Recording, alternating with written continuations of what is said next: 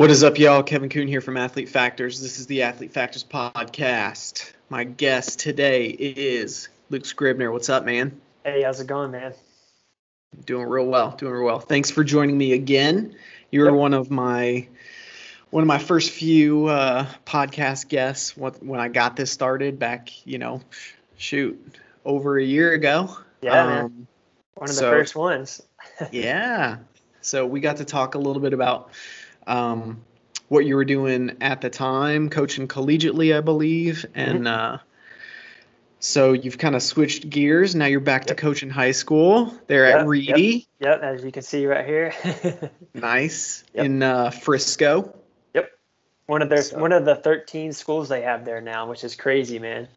Wow, yeah, that is crazy. So, um, you're here today to uh, talk a little bit about um, a little piece of writing that you've put together to yep. still still uh, working on the title but you know we, we've got the the meat and the potatoes of it all. So it's uh hopefully we can start getting out to people pretty soon after this.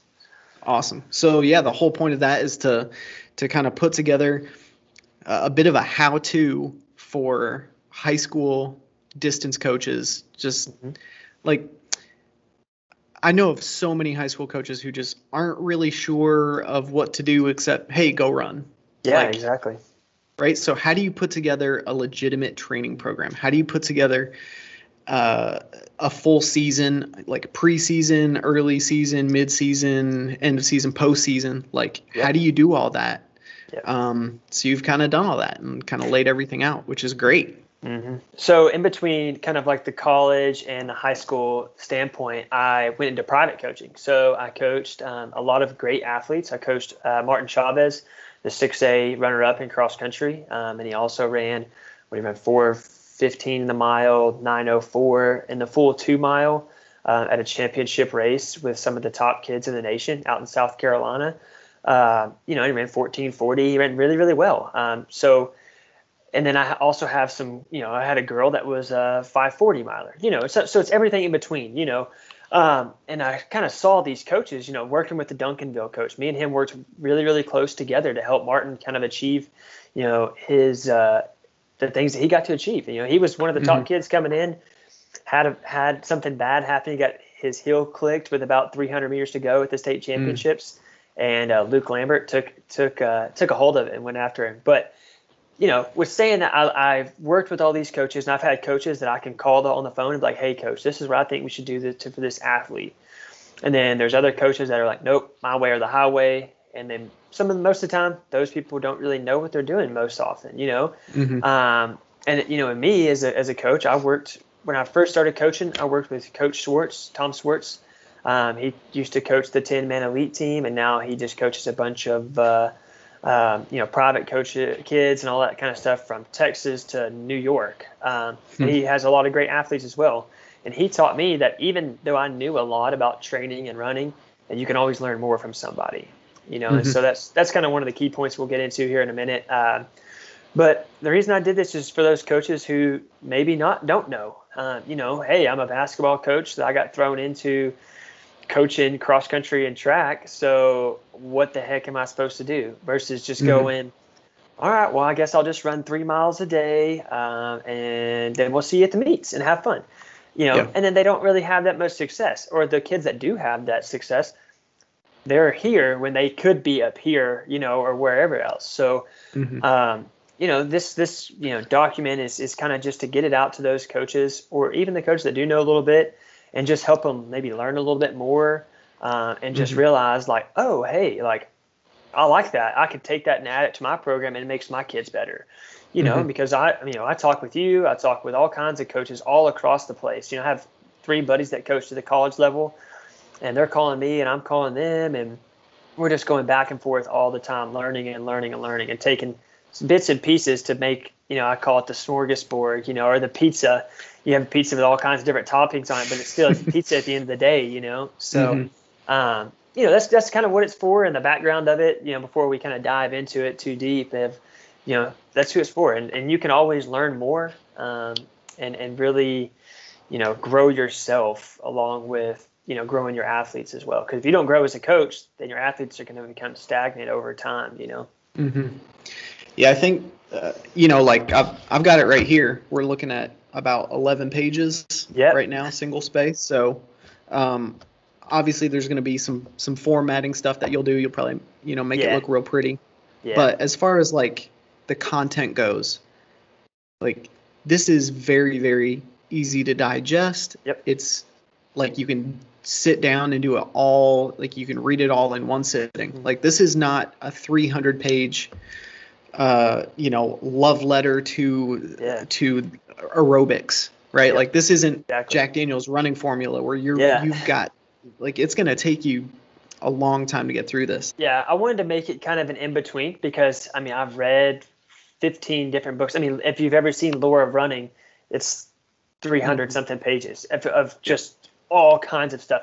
So it takes you forever. And then I don't want it to be like where you search online a 5K program and it's one sheet of paper and has just workouts on it. So Yeah. this is kind of the in between, you know, because if people want to re- research more, then they can research and dive deeper into what I'm talking about.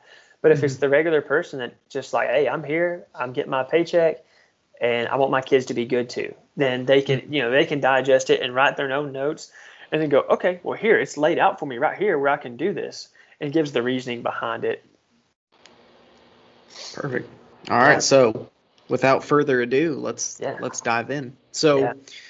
so you've laid out kind of some keys to creating a successful environment. Like that's kind of that like you got to you've got to be in a place where things are functioning, like things sure. work well. Mm-hmm. So uh so the first the first key is being present. So tell us exactly what you mean by that. Yeah. So I mean, but kind of before we say that, like at the, in the introduction, it's I talk about there's not a special magic pill. So Mhm. through all these things, I just want like all the coaches or athletes to to understand that there's like as we talk about these things, it, it's not like oh hey, what works for me will work for you too. You may be in a different you know socioeconomic area or have different athletes or you're in altitude or whatever the case may be. So your training program may be a little bit different, or their, your coach may, you know, a lot a lot of kids in the Frisco and area and uh, you know Dallas area do um, Pavo, and a lot of people think, oh, Pavo is the nightmare. It's tough. It's hard. It's hard to do. Um, But Mhm. I've seen people be really, really successful at it. So you know, taking that with a grain of salt and just knowing that there's not one special magic pill that's going to make everything be faster or everything be better or whatever the case is. It's just the consistency of, you know, really, really working hard over time. You know, but we're Yeah. saying that like being present, it's it's more than just showing up every day, right? Because there's a lot of coaches that show up. All right, y'all go run. I'm gonna go sit in my truck, or I'm gonna go get ready for the basketball game, or whatever the case is, right?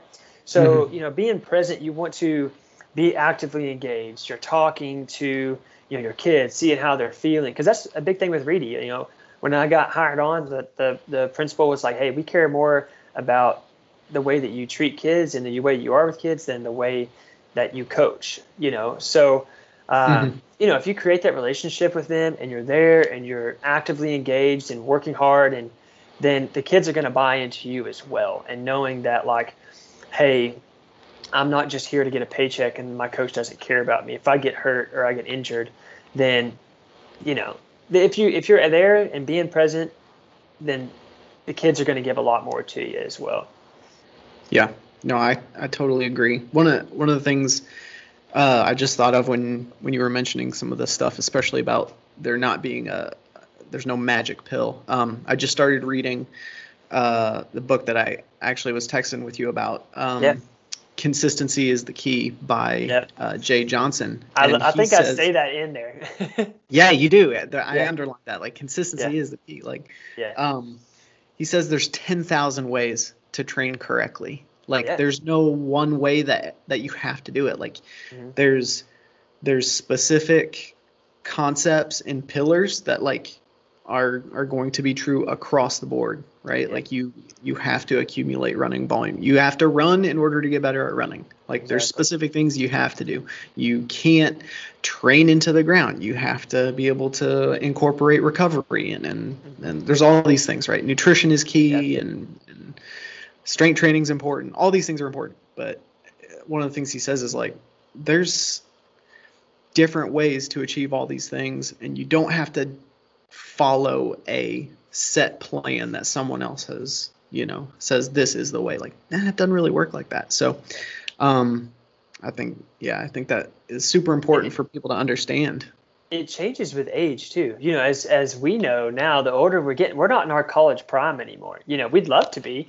We could mm-hmm. run 100 miles a week, do multiple workouts, go race, then go do a 20 mile run later you know, now I'm like, oh man, I'm tired. I got this stuff. You know, your body takes longer to recover. So, mm-hmm. being a 14 year old kid, your body may recover super fast versus a 30 year old. You know, and this program just isn't for just high school kids either. You know, it could be from a junior high kid all the way to a professional elite level kid or mm-hmm. a master's runner, whatever the case. I have people that, you know, a guy that ran a 1 to 18 half and he's 45 years old. You wow. know, and mm-hmm. he just and he just followed the plan. And he's like, at first he was like, man, I don't know, I don't know. And then he, now I've been training for three years, and he's like, I'll, I'll, get there. It's just a matter of time now. You know, I just got to buy into yep. it. I'm like, exactly, exactly. Mm-hmm. You know, so he's like, I know what's gonna take, and I it'll, I'll get there. So, but yeah, man, that's that's it's the thing. It's consistency. So. Yeah. So one of the, in this section, here's one of the things that that stood out to me that I underlined. So I'll just read this and then I'll get kind of your thoughts on it. So sure. now during your time as a coach, you'll have athletes and other coaches that show up with negative attitudes and or just complaining about having to be there. There are a couple of ways you can deal with this. One, remind the athlete and the coach what the goal is at hand and why they're doing what they're doing. Number two, ask the athlete or coach to leave practice. This is yeah. something that I've done before due to the fact that being at practice and being part of that team is a choice. It's not forced. Most of the time, after going over these two options, your team starts to understand that they're sacrificing for each other and working towards a common goal. The yeah. second way I show up every well, let's talk about that first. So yeah, yeah. So let's go into that. Uh, why is that important to be like, hey, yeah, you don't need to be here?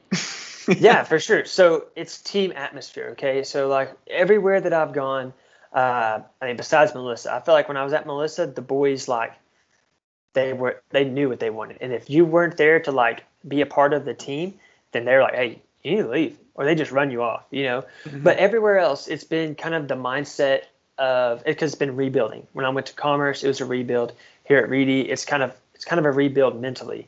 Um, mm-hmm. All those kids were just tired and worn out, but um, so at the beginning of the year, I have like, hey, we have our goals yeah, yeah, this is our goal. What do you want to do? I, write, I let every kid write it down what they want to do. And most of the time, oh, we want to win a conference championship. We want to go to state. We want to do these things. So I have, I'm like, hey, this is what you want to do.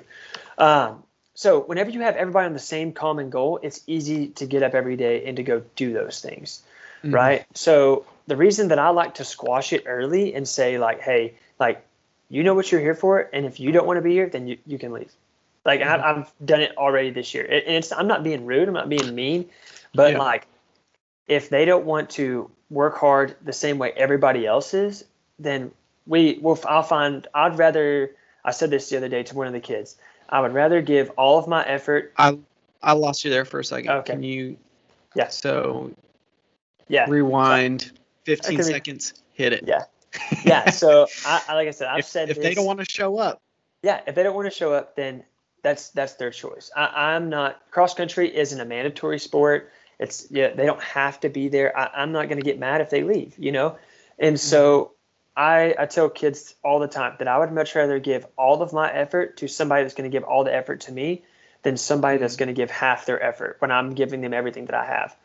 So mm-hmm. because when it, it's like negativity is like a like a disease you know, I guess right now with COVID, you understand people understand that more often.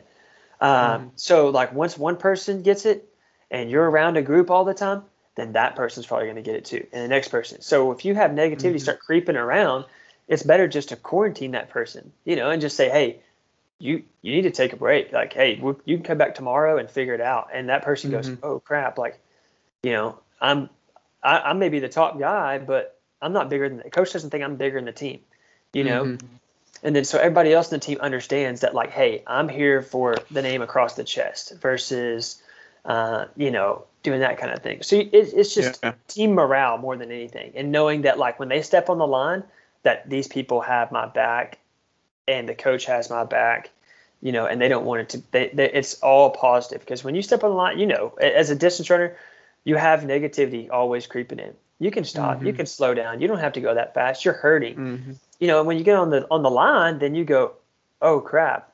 Like if you have that negativity just swirl in your head versus like, hey, it's tough. Like I told, I had a girl get mad at me the other day at practice. We were doing one and ones to start off, and she was going, and she was like, Coach, I don't feel good. I said, Do you want to stop or do you want to keep going? and she was just like, Ugh. and she, you know, she finished the workout and, and run hard. Yeah. And she was just like, and then the other, like one of the girls the other day, she was like, I'm tired. And she looked over at the girl and she goes, Do you want to go home or do you want to run? you know, and then she was like, I got you, coach. You know, and I was uh-huh. just like, good. That's that's how it's supposed to be, you know. Yeah. And so having that team around, like, hey, yeah, this sucks. We're out here and doing it all together, embracing the suck is what I call it um, you know, yep. together because it's not always fun. Distance running is not always fun. And coaching, getting up early is not always fun either. You know, getting up at five o'clock in the morning to go coach some kids is not always fun either. So that's that's why I, I harp on that a lot of, of, of like squashing the bug when it's there because you don't want it to spread to your entire team and then you end up with a whole team of negative people who don't want to be there who are giving you half their effort and all that stuff. Yeah, no, I think I think that that's so important. Like you've gotta. It's so hard to be good at at endurance sports. It's hard to be good at running. Like the more negativity you bring to that, the harder it's going to be. Like yeah, for sure. You got to bring some levity, and it's like yeah, you you understand. Like this sucks for everybody. Like you got to do it. Yeah, just do and it. And the thing the thing I tell the kids is you know all the time is hey, it's gonna suck now, but all those people that are sitting on the couch and not working out, when you're kicking their butt, like you're gonna go, oh, that's why I did it. That's why I did it. You know, so. Mm-hmm. For sure. Yeah, I think the way you kind of finished that section uh, when you said uh, when you fill a team with positive energy and positive reinforcement, and getting up at 6 a.m. isn't something that we have to do. It turns into what we get to do. And I think yeah. when the coach understands that and can convey that to the athletes, like they get it. They'll understand it. Like, oh, like this is this is a privilege. This isn't something that I have to do. Like, not everybody's doing this. Exactly. Like, you get to do this. This is exciting. Yeah. This is fun. Yeah, because so, there's a lot of coaches that don't even show up during the summertime. And they say, mm-hmm. August 10th, hey, y'all, come on, let's start cross country. And then the kids yep. are dying all year long, you know, yeah. versus my, oh, yeah. my kids are, and I know the other Frisco schools too, because we've been seeing them running every day, you know, mm-hmm. and they, I'm just like, hey, that's that they're training to beat you. Like if you don't show up, that's who's going to beat you. You know, and they're like, yep. oh crap, well, I'm going to show up. You know, and that kind of stuff. So it, it's, yeah, it's our stuff. our homeschool group we meet at Oak Point every Tuesday, Thursday, and Saturday during the summer, and like the kids, the kids who are showing up, like they're going to be ready to go, and the yeah. kids who haven't been showing up, it's going to hurt. Yeah, like they're they're going to be like, this is awful. I'm like, well it was awful when we started it. Now it feels fine. Yeah. Like this is normal. So yeah, yeah. So that takes us into the next section, next section, which is knowing the why. So yeah. tell us a little bit about why knowing the why is important. Yeah. So I think this is probably one of the biggest keys as a coach.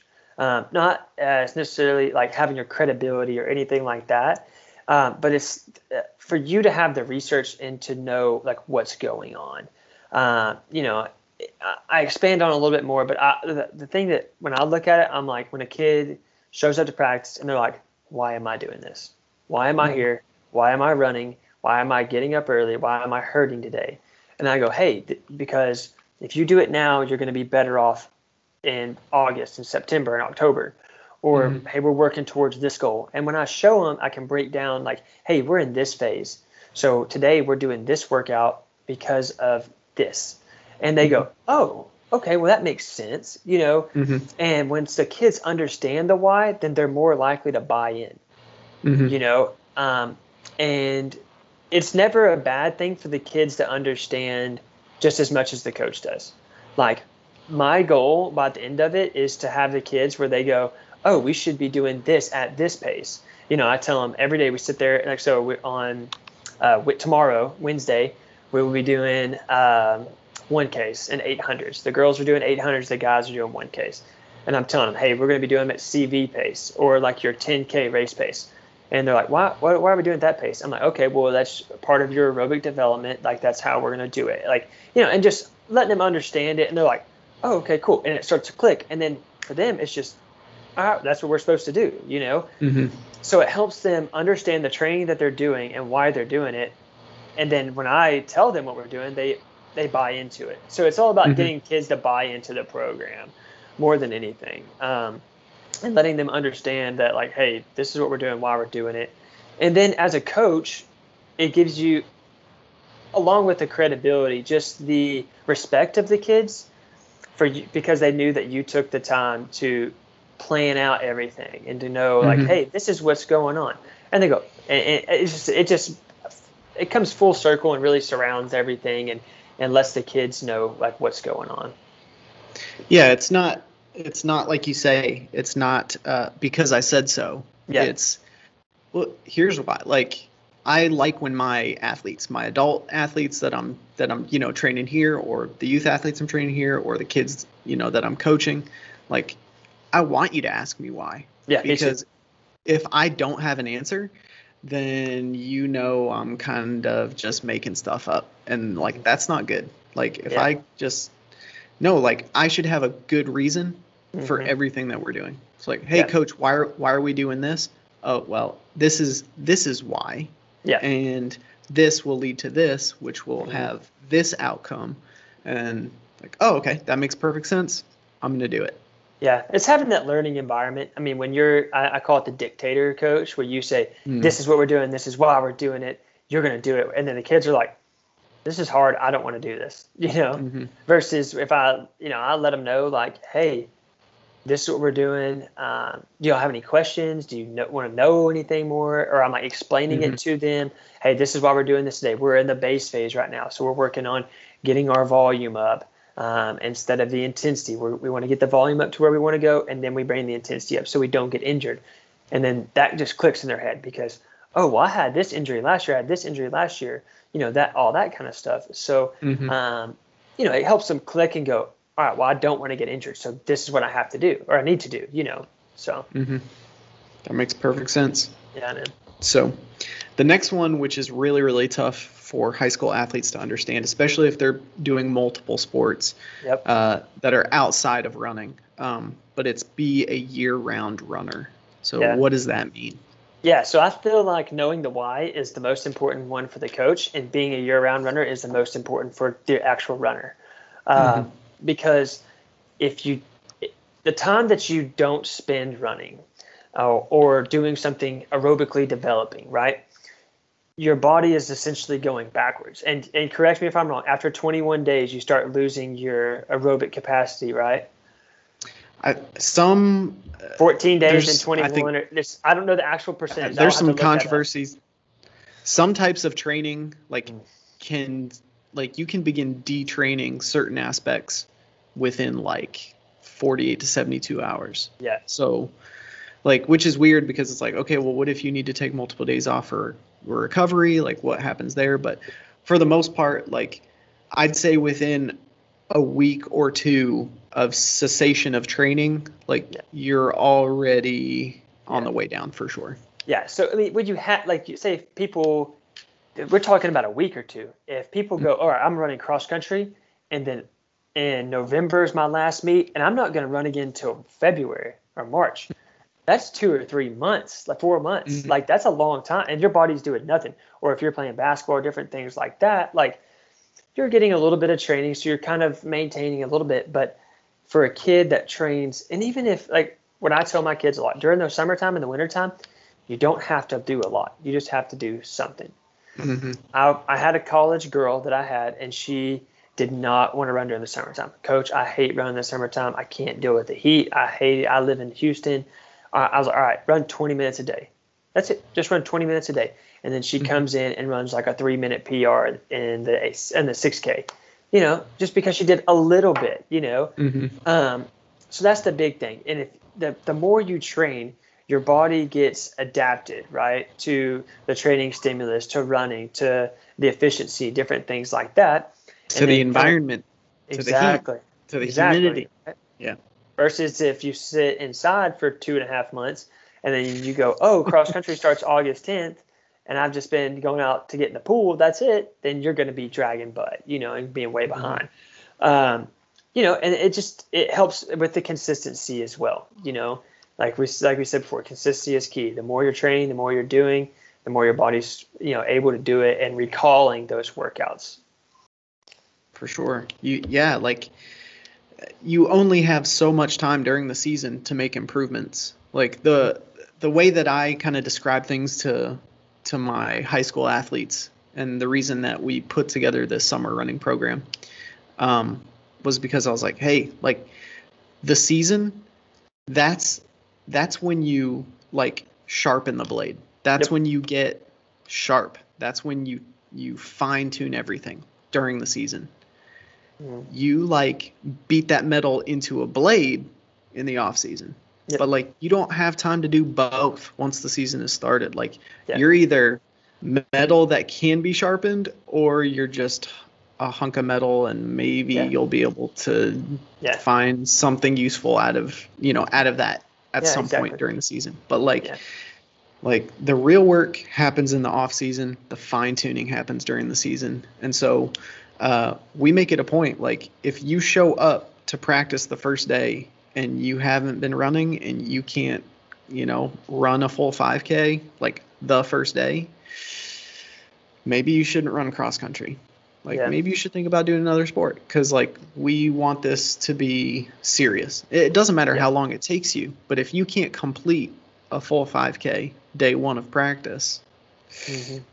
And that's a fairly low barrier to entry. Like yeah. I want I want everybody showing up having done like we kind of we have a tier system. So with like our entry level athletes, like if you've never run before or if it's your first or second year, like we had we had a goal set at about 100 and 100 to 125 miles for the summer over yeah, 10 which weeks. is not much.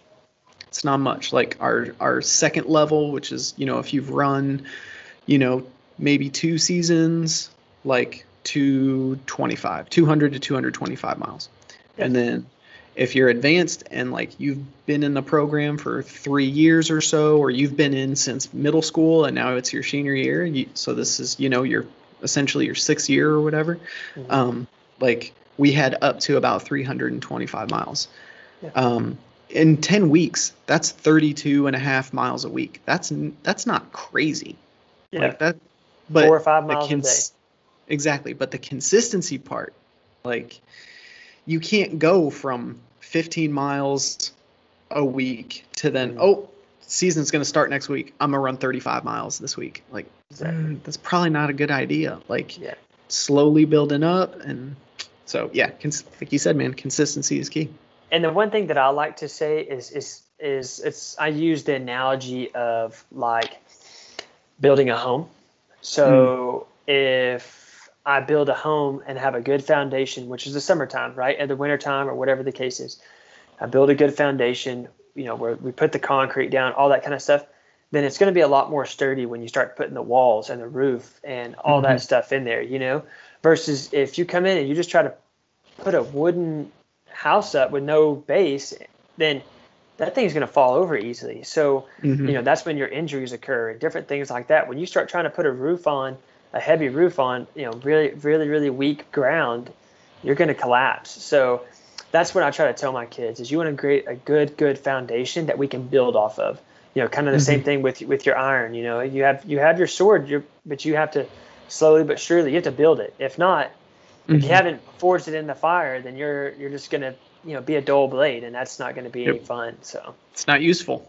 Yeah, you can't nope. can't do anything with that. So, all right, next one. Never stop learning. So this yep. is a tough one, especially for high school coaches who like it's like, eh, yeah, I'll coach, and then once the season's over, oh, thank goodness, now I now I can have my life back. Yeah. Um, which is unfortunate that that's the case for some high school coaches, but yeah. uh, the sport itself is so much more fun when you as a coach like are enjoying it, and I feel like you enjoy it if you understand like I don't know everything. I need to learn more so that I can get better. And if yeah. I'm better and I can write programs better, and if I can read my athletes better and I can communicate better, like mm-hmm. it's yeah, going to so, be a better season. so with the never stop learning, uh, I actually left like a a key point out that I I just my, one of my buddies said, hey, you shouldn't insert that. So I, I definitely want to talk about it. Um, but some of the best coaches that I know, we're always talking. Uh, Coach Matt Appleman, um, he was at Marietta, Oklahoma. He came to the cross country camp a couple times. You might know him, yep. and um, mm-hmm. they had like 200 kids in the school, and he had like 75 kids in the cross country team. Um, wow. You know, so but he also had nine state championships in six years. Wow. So I mean, most he's won more state championships than most people I know, and he would call me and ask me to look over his workouts. I'm like, dude, you got more state championships than me. Why are you asking me? You know, but and, and the same thing with there's Coach Parks from uh, Decatur. He's won multiple state championships, been successful year after year after year. Uh, mm-hmm. Coach Stone from Kaufman, like uh, even you know, uh, I mean, there's coaches all over the place that I talk to all the time, and even with my buddies at the college level. Hey, man, will you look over this for me? Will you what, what do you think about this? What do you what are y'all doing this year? What do you, you know? What's your workout plans look like? Mm-hmm. Um, you know, we're always bouncing ideas and learning from each, and those are the best coaches that I know around that mm-hmm. are. Hey, what do you think about this? What do you think about that? What are y'all doing this year? What do, how are you transitioning in a year of COVID? What do you like? You know, whatever mm-hmm. the case is. So, it's it's when you see those other ideas from these coaches, you aren't getting stagnant I know I know in the in the document I talked about being stagnant and just going like, hey, I've been doing this for 30 years. This is what I've done, and it's going to keep working. Mm-hmm. May, maybe that's the case, but nowadays kids are so much different than they were than when we were in high school. Mm-hmm. And you know, even when I coached the kids when I was at Melissa, they you know they can handle more volume. They can handle higher intensity just because of the food that they're eating the the training that they're getting at a younger age. Like I've got kids that coach I've been running since I was six years old. Judson Greer just graduated from Melissa High School. He was on our Happy Feet team when he was five years old. Wow. You know, he was at seventh or seventh grade. He ran 455, 457. You know, his eighth grade year ran 440 something, 430 something. You know, I'm like, mm-hmm. but so when he got to high school, I'm like, hey, we can add more miles. We can do these things because you're ready to do it. Mm-hmm. Versus if a coach was like, oh, no, this is what I always do with my freshman kids, then mm-hmm. you're getting left behind. So that, yeah. that's what I do say the never stop learning is just is really understanding, hey, what's going on? Look at the surroundings around you and look what other people that are being successful are doing. Like mm-hmm. if I had the best, if if I could talk to Alberto Salazar, even though you know all the stipulations and all that, or Jerry Schumacher, or I mean even Coach Schwartz, I get to talk to him on a daily basis, and one of the best coaches that I know. Um, mm-hmm. You know, if I could pick up the phone and talk to them and just see what they do and how they do it, then heck, dude, that's that's gold to me. You know, because I want to I yeah. want to see how I can get better. And so when we talk and you say, "Oh well, we did this workout. This is how we do our hills versus this," then all right, I'm gonna take that and write that down. I'm gonna add that to my pizza. You know, I'm gonna add that to mm-hmm. my smorgasbord of stuff and and figure out how to be successful. And it just that's how you want to be as a coach. You want to be a sponge. You want to take everything in, take everything, take it, take everything in, mm-hmm. and mm-hmm. just really focus on making yourself the best, so you can make these kids the best. Yeah, I think uh, the idea that that people don't want to talk to other coaches is like, well, well, like I've got my secret workout, and I don't want to share. I don't want people to know. Like, but like we were talking about earlier, there's no magic pill. There's no special workouts. Like the the secret part is being able to do this consistently over time. That's where that's where the changes occur. Like yep. repeat exposure to the same type of stress, your body adapts. Okay, now you can change that workout, make it a little bit harder. Repeat mm-hmm. exposure, the body adapts again. Repeat yep. exposure, the body adapts again. You're making these incremental gains. There's no like, oh, well, you've got to do this one workout. You do a K, and then you take this much time and only this much time for rest. And then you do an 800, and then you do this much rest. But then you're going to do a mile, and you're going to do an uphill, but you're going to do it with your eyes closed. And like, and there's the nothing. yeah, exactly. Like, yeah. you're going to put water in your mouth, and you're not going to swallow it. And then you're going to run, like, you got to breathe through your nose the whole time. Yeah. Like, well, uh, these are. Yeah. No, might might have been might have been the way you did it and a long time ago, but it doesn't. It's not how it works now. And it's and it's funny you said that that like other coaches are scared of they don't want to they don't give information out, you know, and it's it's hilarious because like I'll send people my workouts, like I mean the Royse City coach, like me and him, I I actually almost took a job at Royse City. You know, I, I love that coach to death. Um, he, great guy, Coach Snow. Like me and him bounce ideas off of him. Like we we talked back and forth. Even though now I took the job at Reedy, like I was like, hey, this is what we're doing. I sent him this document. I sent him my workout plan from the time summertime to a peak. You mm-hmm. know, and he's in our same region, same region and everything. You know, when I was at Melissa, I sent the all, my workouts to the coach, a coach in our district. You know, I was like, you can do what you want with it. This is what we're doing. You know, if you yeah. got the if you got the talent and the kids and the time to do it, then go do it. But that workout isn't going to make your kids faster. Mm-hmm. It's doing them at the right levels, the right intensities, and and following through with the success. You know, and having those kids that have that internal motivation, and, and getting them to be there. You know, because mm-hmm. I, I, we had a kid uh, told our coach the other day. He goes, "Coach, I, I've got one day a week where I can I can go past comfortable.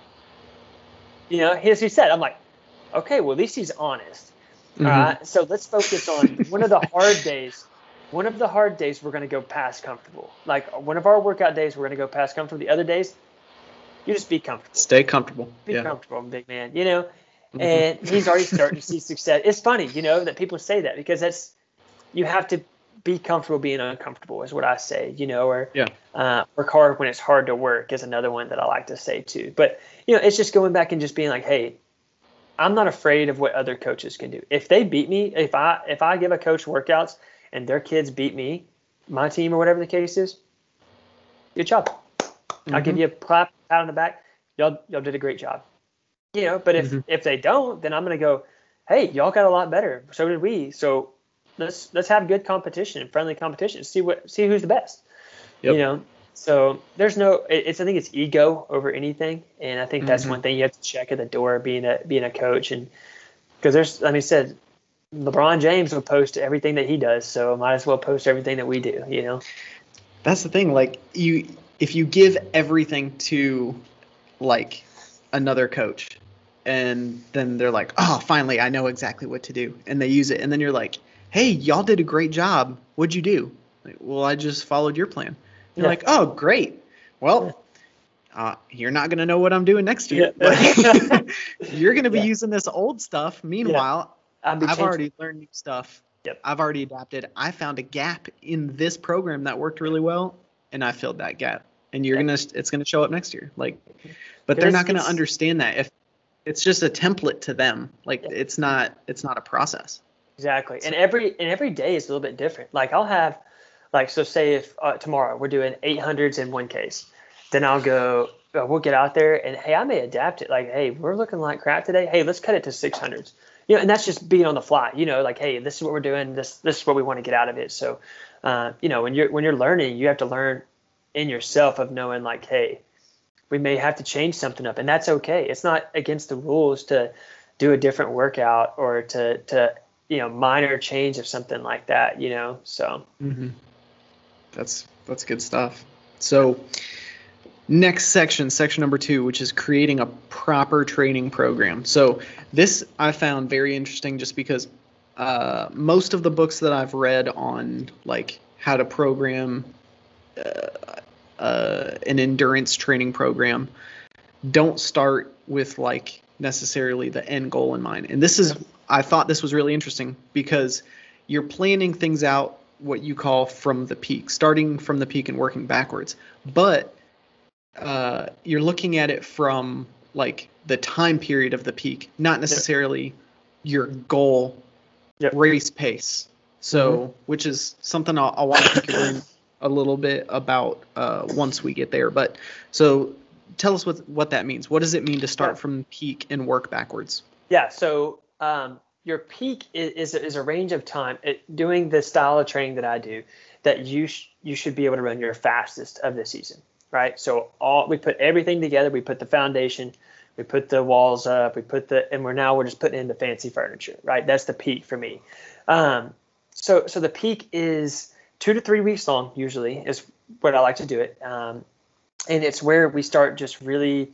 Um, you know, bringing the mileage down, um, the intensity is kind of going up, all those good things there, and it's where our big meets are. So if we think about it, if, if say if I'm, I'm in a really really tough region, I'm in the region of death, what I call it, Region Two, 5A. It's one of the fastest regions. Most every year, every team that gets out usually finishes in the top at, at the state meet too.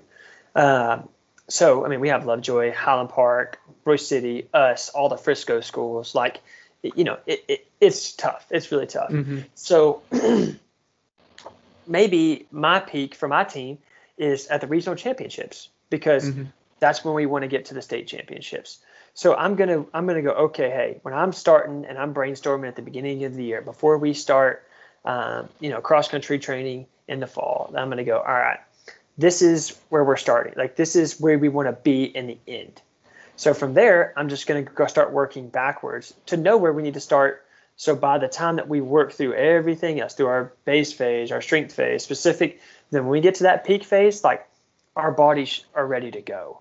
Um, mm-hmm. For the kids that followed through the whole program, went through it all, um, you know, it, it, gets them there and ready to go during that time. So the reason I start with the peak phase is because it gives us a destination mm-hmm. versus just going, okay, we're going to start June 1st and then June 1st, I'm going to do six weeks and then three weeks of this. And then by, when I get to the peak, I'm like, uh oh, we got three more weeks we need to worry about you know, so I'd rather work backwards and go, okay, well, I know the peak phase is about two to three weeks long. Like, you're not going to be mm-hmm. able to maintain a high, high level of intensity training for much more than that, especially after a long season. Mm-hmm. So, you know, if it's if it's regionals and then state and then NXN, that's about three ish weeks that you can kind of maintain and push through that, right? So, mm-hmm. um, or if it's hey, uh, we want to get a district. I've got a coach, um, really good friend of mine. He coaches at Irving and me and him bounce ideas. And he's like, hey, our district is tough, tough. Like we've got to work really, really hard. We got to run, you know, a boy has to run sub 16 to get to regionals. I'm like, wow. okay, well, that's got to be your peak then. And then if they mm-hmm. do get to regionals, then hey, they can run it. They can they can maintain that peak and then just see what they can do if they can get to state. You mm-hmm. know, so that's that's kind of the mindset that you have to have, and every person's going to be different. So with high school, it may be district, regional, state with a college athlete, maybe the conference championships, or hey, I'm going to get through the conference championships. I'm one of the best ones. I'm going to go to nationals. Nationals mm-hmm. is usually three to four weeks after conference. So yep. that's got to be your mindset, your end goal, right? Oh, hey, I'm going to still have to qualify for nationals, but nationals is where I want to be my best so I can go win a national championship. Um, mm-hmm. You know, and then for other, you know, say like, you know, like me and you, we're training for a marathon, half marathon, a 5K.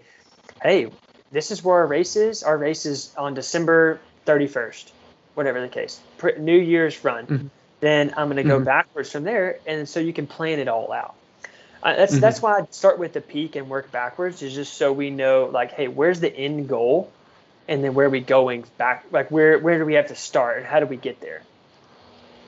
So I I like the way that you describe that because in most people's minds, especially high school coaches, peaking is like this mystical idea of like oh what there's all these ingredients and all these variables and like we don't really know and like oh this guy ran his best race halfway through the season. Oh he peaked too early. Like what does that mean? So i'm i'm glad that you're explaining this and uh, my next podcast is actually going to be all about peaking with my buddy nice. elliot and nice. we're going to kind of dive into like what it is, what it means, because he, in his mind, he's kind of like, I don't really believe in peaking. I just, and I'm like, okay, like explain. Like I, I understand, but what do you mean by that? And it's like, well, there's no, there's no special, uh, like, oh, you did too much, or oh, you did like, no, no, no. If you're training correctly and you're pl- and you have things planned out, then you reduce your volume you either maintain or increase your intensity you make sure you're getting fully recovered mm-hmm. and you've got a, a, a, window of time where you're the most recovered but you're also putting in the most intense work and yep. your body's like oh okay well we are going to run really fast right now yep. Yep. but because you're not putting in the volume of training necessary to Im- continue improving or to maintain that mm-hmm. improvement, you can only hold that for so long. So this this idea that like peaking is it's like a really hard thing to like master and it's like yep. eh, if you plan it out then and you and you do everything the way you're supposed to along the way then it's it's kind of simple it's just like you yep. like uh, in strength in strength and conditioning it's super simple we do a deload week yep. like if you're going to have a really really uh, intense competition or you've trained really hard for maybe six or eight weeks and you need you need a deload week okay yeah. cut your volume in half maintain your intensity and then the following week man you go back to what you were doing a week or two previous and that weight tends to feel really light really easy yeah. and it's like as long as you have that programmed in and you understand like what variables you're adjusting you're not changing a whole bunch of stuff like if you've been getting enough rest if you've been focusing on your nutrition if you've been training intensely, mm-hmm. you cut back that volume and you maintain or increase the intensity a little bit, and the body's like, oh, I know exactly what we're doing here. Exactly. So. Exactly. And so one thing that I do, um, so I call it the spring to success. Um, is kind of what my whole model is. So when you think about a spring, um, you know, if you pull it, pull it, pull it, pull it, then if you let go at the right time, it'll come back and it'll be flat right? Mm-hmm. But if you ever like when you were a kid, you're like, oh, I'm gonna I'm about to wreck my brother's you know slinky or whatever the case, and you just rip it, and then the things are bent and broken, and it doesn't go back, and it like limps over and all that kind of stuff. So if you think about mm-hmm. that with your training, right? It can be you know with weightlifting, with running, with anything along those lines. If you push too hard for too long, that's when you get a bend in that you know in that slinky, and it's gonna break, and that's when mm-hmm. injury occurs or whatever the case is. So um, you know, if you train at the right level and then you come back, then your body's, you know, you, next time you can maybe stretch it a little bit farther and a little bit farther, mm-hmm. and then they're still coming back without, you know, bending or breaking or whatever the case is there. So, mm. that's it, man. So, let's talk about, uh, so for like a high school season, you're looking at roughly, you know, 12 to 20 weeks, depending mm-hmm. on how how far into the summer you're starting or yeah. how early into the summer you're starting. So what sure. what is uh so you're starting let's say somewhere in that 12 to 20 week window. Yeah. Um what does the peak phase look like? Yeah, so um, peak phase is obviously those last uh, three weeks. So during that peak phase, I like to do um, just a lot of like race based stuff um, and I like to decrease the mileage. So just a little bit though. Like a lot of so say if I have a kid doing 50 miles a week, then that kid may go to like 42 to 40 miles a week. They're not going to just go, hey, mm-hmm. from 50 miles a week to 25 miles a week. Mm-hmm. Then you know your body has the you know potential of getting injured or anything along those lines, and you're just putting yourself in a a very tough position to try to recover because as you train, your body naturally swells. And so if over time, if I'm running, running, running, running, running, and I'm have this swelling in my muscles, or it's natural, and then I go to, oh hey, I'm I'm just gonna cut everything in half, and then try to be super super intense, then you have that, you know, that opportunity to to to get injured, and I don't want that. Right as soon as we're about to run, try to run our best race of the season. Mm-hmm. Um, so obviously we're going to get more recovery. We just don't want to cut everything like super super bad. Um, and, and, so say if you have a kid that's doing double runs, we have a kid running on Tuesdays and Thursdays. He running six in the morning, four in the afternoon. Then just cut those double runs. That's it, and then keep the morning runs just the same. Keep everything the same. Um, the mm-hmm. workouts may be a little bit shorter. Instead of doing, you know, eight by one k or six by one k, you're doing six by 600 or something like that and just a little mm-hmm. bit faster pace. So something just a little bit quicker without just demolishing your body. Um, mm-hmm. And then another thing that I that I'm a big proponent of is no overspeed, right?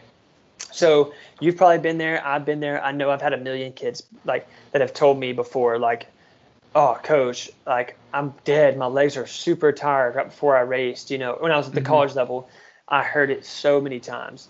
just Mhm. kids that were at the high school level. Hey, coach, um, dude, my legs were dead, but right before the race. You know, I was like, all right, what y'all do leading up to it?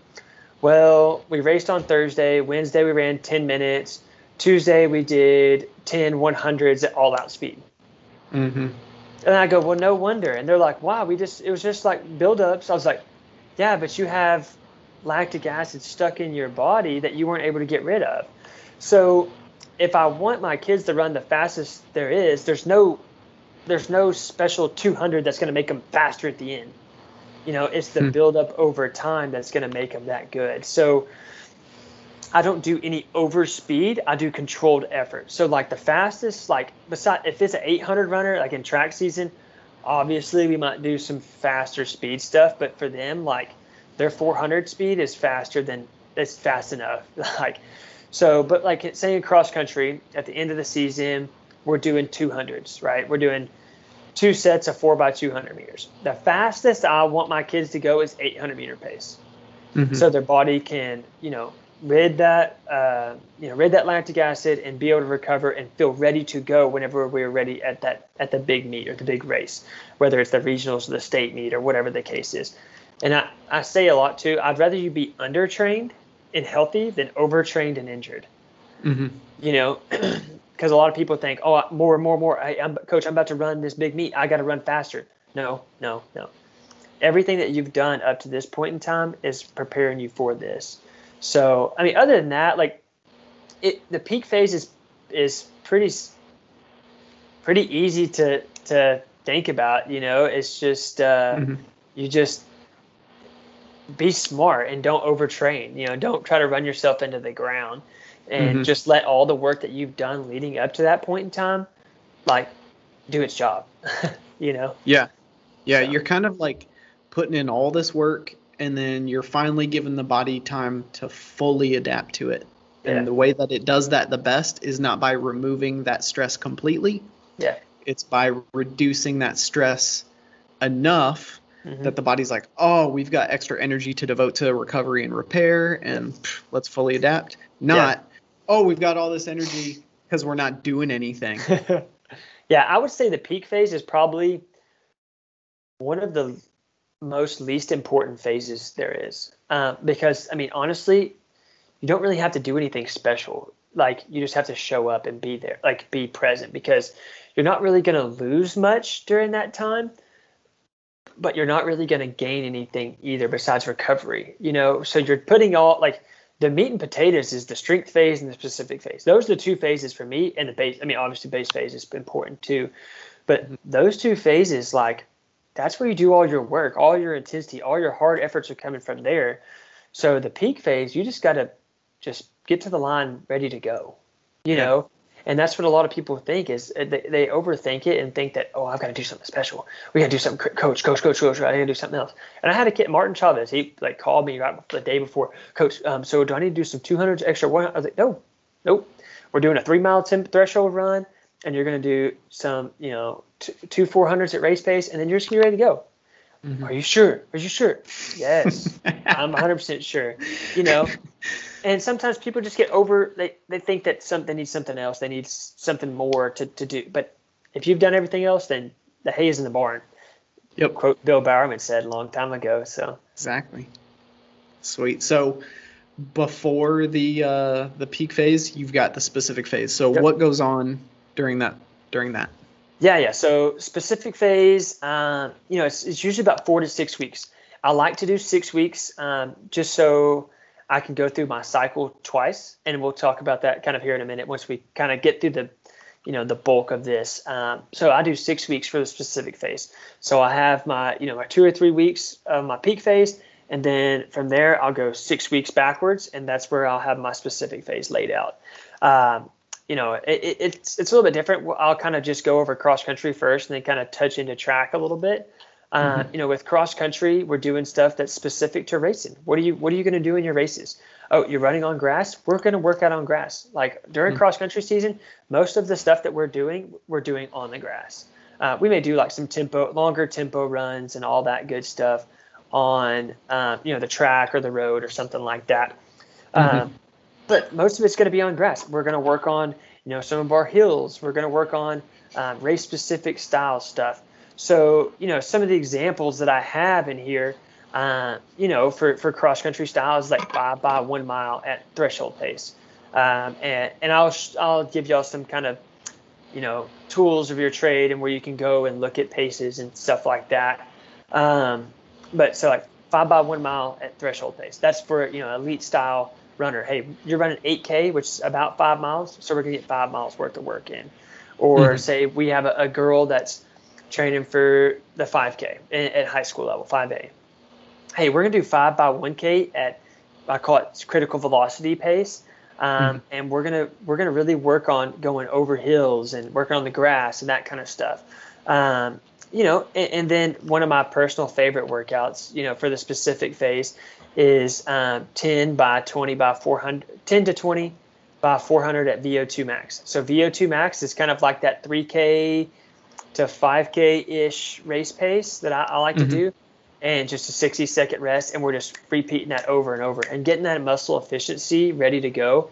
So whenever you do get to the race, you're like, oh, coach, I was running 440 pace. 450 pace is going to be cake. You know, I'm like, yeah, mm-hmm. it is. You're right. You're right. It is you know, and it gets your your body efficient running at that certain you know threshold and those paces that when you get to the race, like you're gonna be ready to go.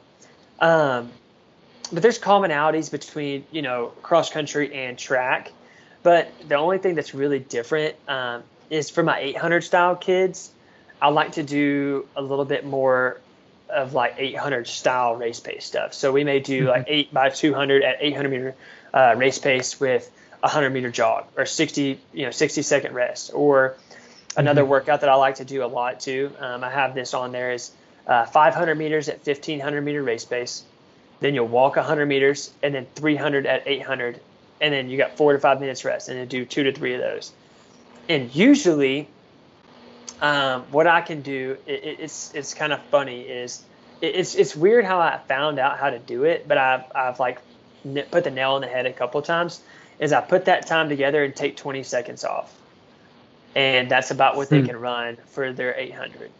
And wow. when I had it's it's it's weird and I don't I don't know anything behind it or why. Mm-hmm. Um, but I had uh, two two guys because you just take the averages. So say they run 208, 207, and two and some whatever the case, right? 210. I take the average of those, take 20 seconds off, and I had I had th- three boys do this, and one of them averaged 207, the other one averaged 209, and the other was 211, and they went 148, 149, and 151. Wow. So, and that was like a couple weeks afterwards. So that's a good workout to kind of gauge it and to look at it and go, oh, okay, well that's what their capability of doing um, mm-hmm. there. So, I mean, a lot of this, and during this specific phase, we're still working on the tempos, the long runs, the easy, mm-hmm. all that stuff. You're, it's not like you're just going, oh, hey, I'm just getting rid of this, right? The specific phase, you're just raising that intensity up a little bit while keeping the volume maintained that you build up, that you built up over time. Um, and I think a lot of people think that you have to start doing all out speed or anything along those lines, but you don't really have to. Um, as long as you just up the intensity a little bit uh, and just keep the volume the same, because or, or, or you can even decrease it just a little bit you know mm-hmm. and um, if you do then you're gonna you're gonna be a lot better off um, than those kids that just go because i see a lot of people go all right i'm doing easy runs during the base phase then tempo tempo tempo interval interval interval speed speed speed and then by the time you get to speed speed speed you have no aerobic system left from that tempo running that you were doing so mm-hmm. if you're still adding in those tempo runs and they can even be instead of a five mile tempo run at 530 pace. You could be doing a three mile threshold run at 510 pace. You know, just mm-hmm. just kind of you know, I'm just throwing numbers out kind of thing. Um, so your your volume is going down, but your intensity is raised up. So you know you're you're really working on that style of stuff, and that's the, the specific phase.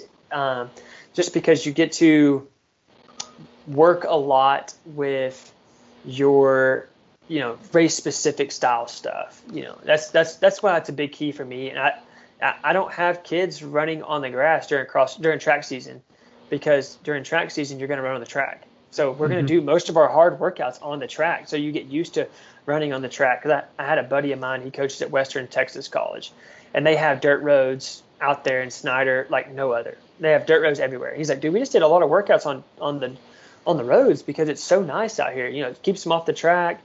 He goes, but I felt like they didn't have the confidence of running fast on the track. And I was hmm. like, that's that's interesting, you know. To look at that and to hear from him about how he thinks that them not doing workouts and harder stuff on the track, they don't have the confidence when they get into a race to actually do it. So mm-hmm. that's that during the specific phase you can really work on those kind of things, mentality as well as you know the physical aspect of it all. Yeah, I think related to that, I just saw a uh, tweet that um, Nick Willis put up where he was talking about how uh, you know very nice track club. Um, they've you know that's Mason Ferlic who was third yep. in the steeplechase and yep. uh, Hobbs Kessler and yep. like all these guys a couple other guys I think as well, but those three, you know, like no injuries, and they've all run really, really well.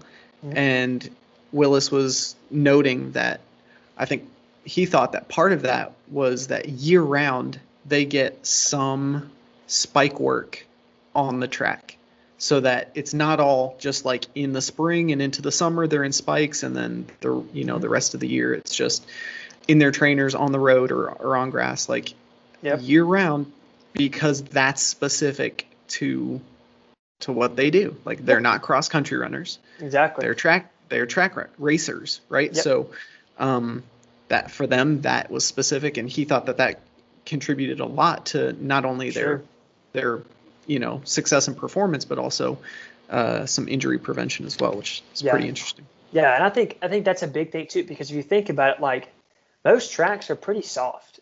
The only thing mm-hmm. is that I tell people is if you're running the same way all the time, turn around.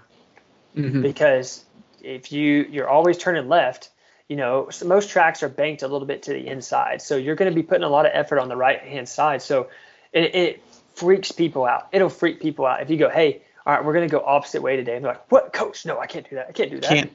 Not allowed. Like, yes, you can. Yeah, you can. There's nothing against it. Like we're just working, you know, and they're like, that felt so weird. That felt so weird. Like, yeah, but it's you're good. Like you'll be fine. You know.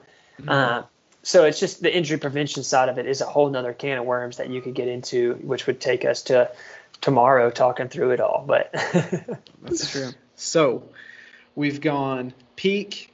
This is reverse order, right? So yep. peak and then specific, and now we're into the strength phase. So yep. tell us about that. Yep. So strength phase is kind of I almost think it's the it's the backbone of your training, right? So you have your you obviously have your base phase. You're getting into it, but you know, the strength phase it, it, just allows you to create that strong aerobic base uh, that you need at the end of the season to help you push you through um, the first two miles of the race. Because what you see a lot is in, in high school racing, kids go out really really well the first two miles and then they die the last mile, right? Hmm. And I am I love love love racing for the back half. Like when Martin Chavez ran 1440 at the regional meet, he was in like 10th place at the 2 mile mark and won by 36 seconds. Wow. But he just blew everybody away because, you know, everybody mm-hmm. else was running really really fast and he was like, "All right, I'm chilling. Like let's go." And then he just like I mean, it's like a mile and a half mark. He took off and just I mean, closed in 434 or something like it was something stupid Holy like that, cow. you know.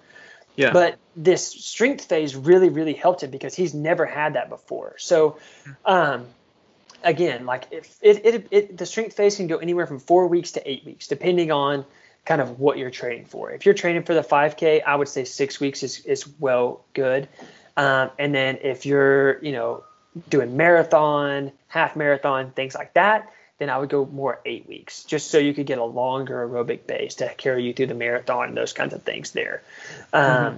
And you don't necessarily need anything longer on the specific phase, just because a two week cycle should get you through, you know, some really really good workouts there. Um, you know, it, a lot of the strength phase is you know very structured workouts. Hey, we're gonna do a lot of tempo runs, a lot of threshold runs, a lot of you know paced you know, 1Ks, stuff like that. Um, and then one thing that I did add in there that I know I talked about is training where you're currently at, not mm-hmm. where you want to be.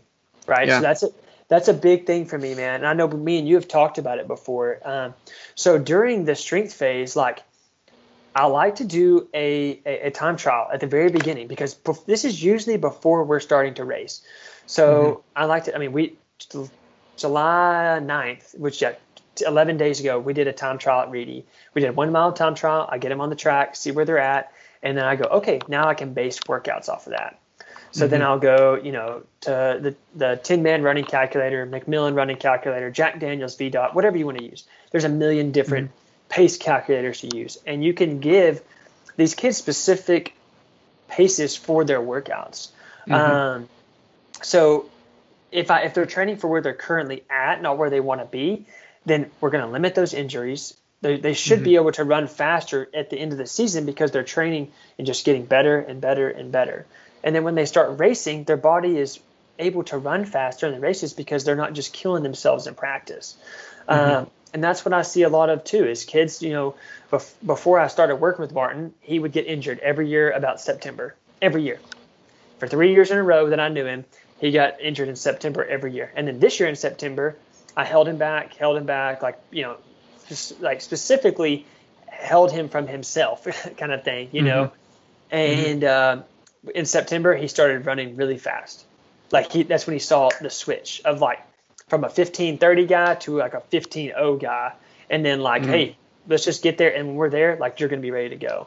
Um, so you know, whenever you're looking at it, like it doesn't matter if you have a kid that came in and ran 430 last year. If they didn't run a single day over the summertime and they're a five flat miler in their time trial, train them as a five flat miler. It mm-hmm. may take them two weeks to get back to where they should be, but you need to hold them back, like not necessarily hold them back, but let them train for where they're currently at. Mm-hmm. Because I see, I see a lot of times too that a coach will go, all right, well, this kid ran 430 during track season, so I'm going to train him like a 430 kid now. No, mm-hmm. no, no, no, no. We're not. He's not running the same style of workouts. He's not at the same. He's not at the same level that he was come, you know, May as he is in June or July. You know, it may take yep. some t- some time off, which you know they should take a little time off, and it's okay to work back to it. Um, mm-hmm. But I think the reason that a lot of kids don't like to do that of train where they're currently at is because they look at it and they go, "Oh crap! Like I'm not gonna be able to get back there again." Hmm. You know. Mm-hmm. Um, so whenever you have those kids that go, oh well coach like i ran 427 in track and I, I just ran 445 for my time trial you know coach what am i doing wrong i'm like you're not doing anything wrong you know i'm, mm-hmm. I'm not expecting you to be at your best right now i'm expecting you to be at your best in november mm-hmm. so that's what we really look at and we work towards of going hey i want you to be a 422 guy in november so you can mm-hmm. run a 1450 or you can run a 15 something and win a state title and then they mm-hmm. go oh, okay. You know, that goes back to the why of like, why are we, why, coach, why am I this? Like, you know, and I had, I had a girl, she's a, she was like a 615 miler in track season last year. And through the base phase, like she's just, she's been training healthy. She's been doing her long runs. She's been doing seven, eight mile long runs, you know, four to five miles a day and doing our one on ones and some, just some light progressive work, tempo work, stuff like that so far. We've tr- been training mm-hmm. for like five weeks, maybe and she runs 603. And she was pissed. Wow. And I was like, why, why, are you, why are you mad? Why are you mad? Why are you mad? And she's like, well, I'm just not where I think I want to be. I was like, good. You know, like, uh, good. Like, I'm glad. Yeah, I'm glad. Stay right? hungry. Yeah. Because you're five weeks of training in and you ran a, a 12 second PR, whatever the case it was. Like, yeah.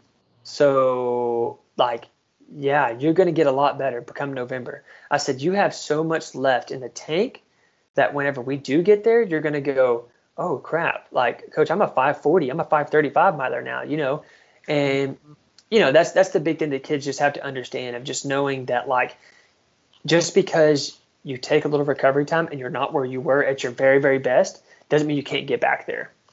Mm-hmm. So yeah, I think the idea that progress is linear can be mm-hmm. super detrimental, and like when you understand like you're this is all undulating, so like your you know your peak before is is now different than you know mm-hmm. what your peak will be and um, like you might be at a low point but you're still higher than your previous low point yep. because you've put in this work. So you're yeah, you're not where you were 6 months ago or 3 months ago, but you're set up so that you're you're 6 months ahead of where you would be. Yeah. Right? Exactly. So it's just you're it's you know, yeah. it's kind of this wave that you're you're heading in the right direction. And when you yeah. trust that process and when you know the why and they're going to buy into it. So yeah exactly. um, yeah that's that's that's good. I, you know I, I, like this the undulating thing. It's like you're not going to if you stay up here you're going to make a hard turn. You're not going to be able to go oh, okay. It's like a staircase you know staircase to success man. Just one step at a time and every once yep. in a while you have to take two steps back so you can go up three steps higher you know um, exactly. And, ju- mm-hmm. and just seeing the long term goal versus short term. A lot of people are short term. I want to see results now, you know? Mm-hmm. So. Yeah, that's that's one of those things. When uh, when I was doing some hiking up in Colorado, there's times where like, hey, we've got to get to that peak way way up there, and so most of the time, you're heading up. But there's times where like you go over, a, you crest a bit of a, a you know a hill, and then you yeah. got to go down again to then reach the base of the next peak and then you go back up and like yeah, yeah you your total vertical distance was you know x whatever but like you went down a little bit. There were some valleys in there that you had to go down into and then go back up yeah. and like that's just that's the way you climb a mountain. Like it's not always straight up yeah my buddy matt daniels he uh, he's a mountain runner he got fourth in 2019 or 2020 at Western States. You know, the 100 mile run, all that stuff. He's mm-hmm. super fast. He's a sub four minute miler and runs ultra marathons. So he's just a freak of nature, crazy. you know. And yeah. he told me one day, he said, uh, what did he say? He said, you know, the thing about mountain running is that you don't look at the hill that you're going up, you just enjoy the downhills along the way. You know? and I'm like, yeah, I guess that's right. You know, and I was like, I was yeah. sitting there, I was thinking, I was like, what? Like you want to get to the top? He's like, nah, man. He goes, that's the hard part. You just enjoy the downhills going as you go. I'm like, nice. That's that makes a lot of sense. So you know, I was like, that's that's good to think about. You just enjoy your downtime, enjoy the the time and the and the grind to get back up to the top. So. Yeah, that's good. So, before the strength phase, we've got the base phase. So, yep. what is that?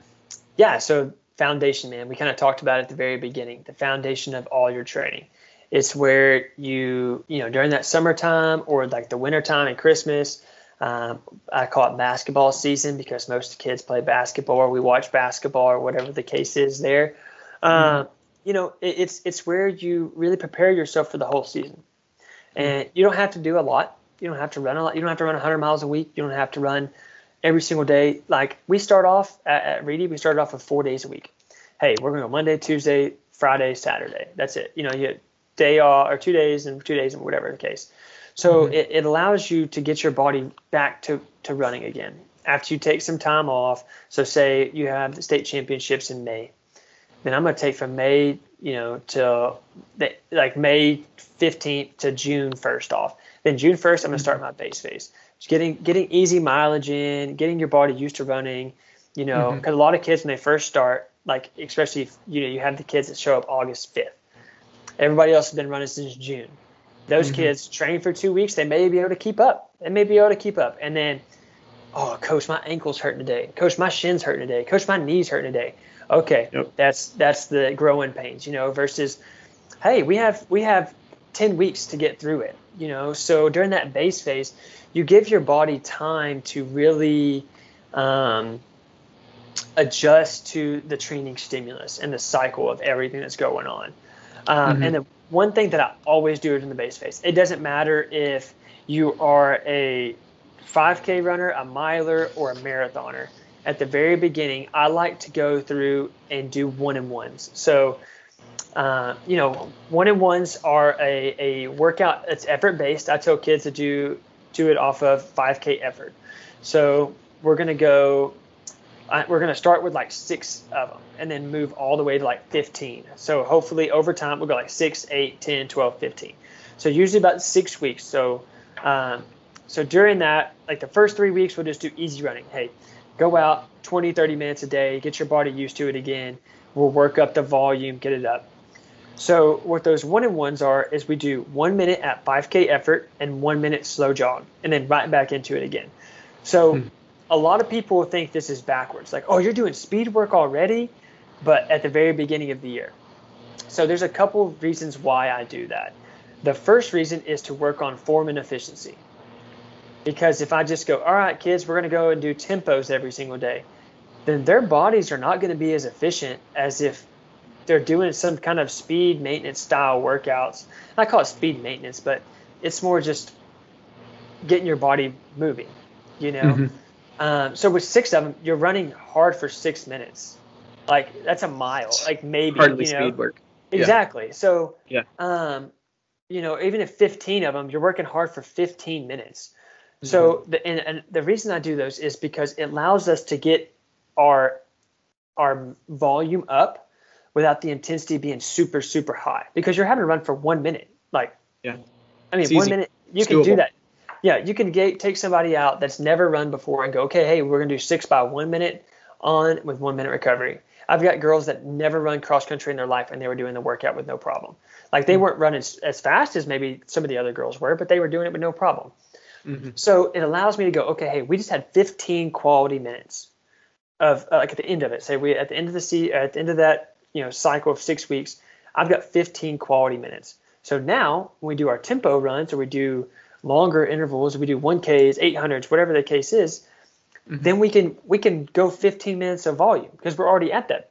So, um, mm-hmm. all right, hey, we're doing a two and a half mile tempo today. We're doing a two mile tempo because you've already done 15 minutes, so you can handle 18 minutes at a slower intensity.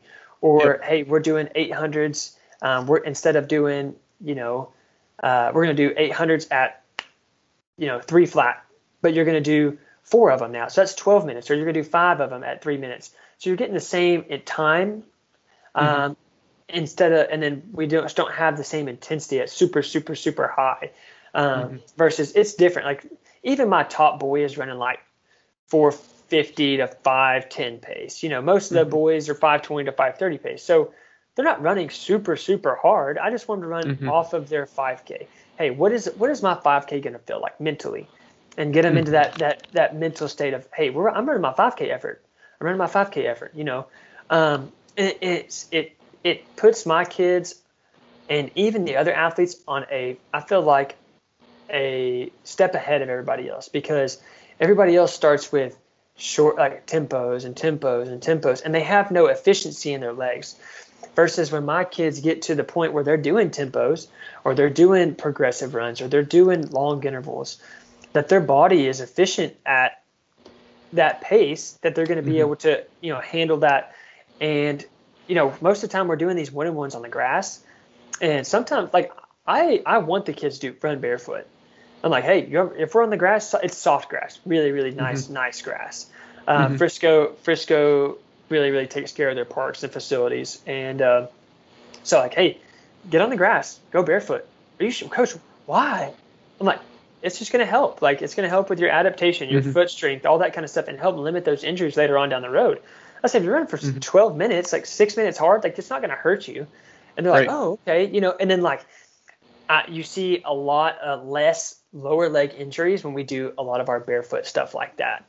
Mm-hmm. Um, you know, and then so we're during that base phase, we're working on obviously building up the volume. You want to kind of get to by the end of the base phase, I say you want to be about 80 to 85% of the volume you want to reach for the entire year. Um, and then during that strength phase, you can add the rest of, and get to that 100%. So you can kind of maintain and then start raising the intensity up. Mm-hmm. um, I'm, I'm a big proponent of don't raise volume and intensity at the same time because that's when mm-hmm. injury occurs. You know, we uh, we know that with everything, with mm-hmm. strength training, with running, with whatever the case is. Um, so and then so I have the one on ones one day a week, usually Wednesday or Tuesday, the middle workout of the week. And then on Friday is when we do our other workout. Um, I incorporate some kind of longer aerobic style work. So we're doing like maybe a progression run where they go, say if uh, I have a 530 miler, they're going to go 630, 620, 610, 6 flat, 550, something like that, right? So mm-hmm. it's nothing that's super hard, you know, but they're like they're getting some aerobic development on the back end of this run uh, with mm-hmm. a couple e like you know moderate miles beforehand. Or hey, we'll do a two and a half mile tempo run at six flat pace. And they're like, oh, okay, well I can handle that. I can handle it. So the mm-hmm. intensity is just not super high during the base phase, but it allows you to get that volume up just so you can get the body used and adapted to that training stimulus and cycle like that. I love that, man. Yeah. Like that's one that's one of the things that uh, in the in that book that I mentioned earlier, uh, consistency is the key. He talks yeah. about like one of the pillars is you've got to rev the engine. Pretty often, you know that doesn't have to be a daily thing, but like at least weekly, you've got to do a little bit of volume at your race pace. Yep, yep. And that's where those one and ones come into play, man. Yeah. So he, even early, early in the season. Exactly. So he he likes uh, he's like, hey, if if you're not programming it in, an easy way to incorporate that is to work strides into like run. your longer run, where you're yep. just going like, you know, think like hundred meters at race pace, just like, hey, this telephone pole to that telephone pole, and then during my long run, I'm going to do that, you know, five times, yep. just so yep. that just so you're incorporating that speed. That way, you're always uh, your body's never shocked by anything yeah. at race pace. Like yeah, and that's that's one thing I was about to touch on too during the base phase that we kind of start. So I do two. So the way I set up my schedule is just because I'm at the high school level now. When I was at the college level, it was a little bit different, and I'll kind of work through that after. Um, but at the high school level, I do Monday is a long run day, Tuesday's a recovery day, Wednesday's a workout day, Thursday's a recovery day, Friday's a workout day, and then Saturday is usually like an easier run, and Sunday's their recovery day. Mm-hmm. Um, so I do that so I can be there Monday, Wednesday, and Friday during the quality workouts because at the high school level can't necessarily meet with them on the weekends. They've got mm-hmm. this and that going on, whatever the case is there. Yep. So on Tuesdays and Thursdays, on those easy days, we incorporate strides. Um, so I've done it a couple different ways. That way, that's the way that Tom Schwartz kind of taught me to do it. Um, you know, hey, we're doing a 40 minute run. The lat just, uh, just go out 15 minutes, come back and then in your last 10 minutes, I want you to do six strides. I don't care if you do, you know, do a two, like do 150 and then you take off for 350 or take off for 400. It doesn't matter. Mm-hmm. But you're used to getting your body going. And then the mm-hmm. other way that I do strides is I have my kids, hey, after the run, they're done, kick your shoes off. We're going to get on the grass. You're going to go 100 meters of a build up. So basically start at like that 5K effort. And by the end of it, I want them like getting close Moving. to their max, you know, mm-hmm. getting the legs turned over. Um, because one thing that I've heard a lot is you don't get fast by running slow. Mm. Right? You know, I mean, if you don't run fast, you will never be fast. So, mm-hmm. um, you know, and that's what a lot of my kids like. They, they, I had a girl. She's she's like, Coach, I could run six flat for the mile, but I can't run. You know, I can't run 210 for the 800. I'm like, well, let's work on it. You know, she's like, mm-hmm. so she has no speed whatsoever, you know.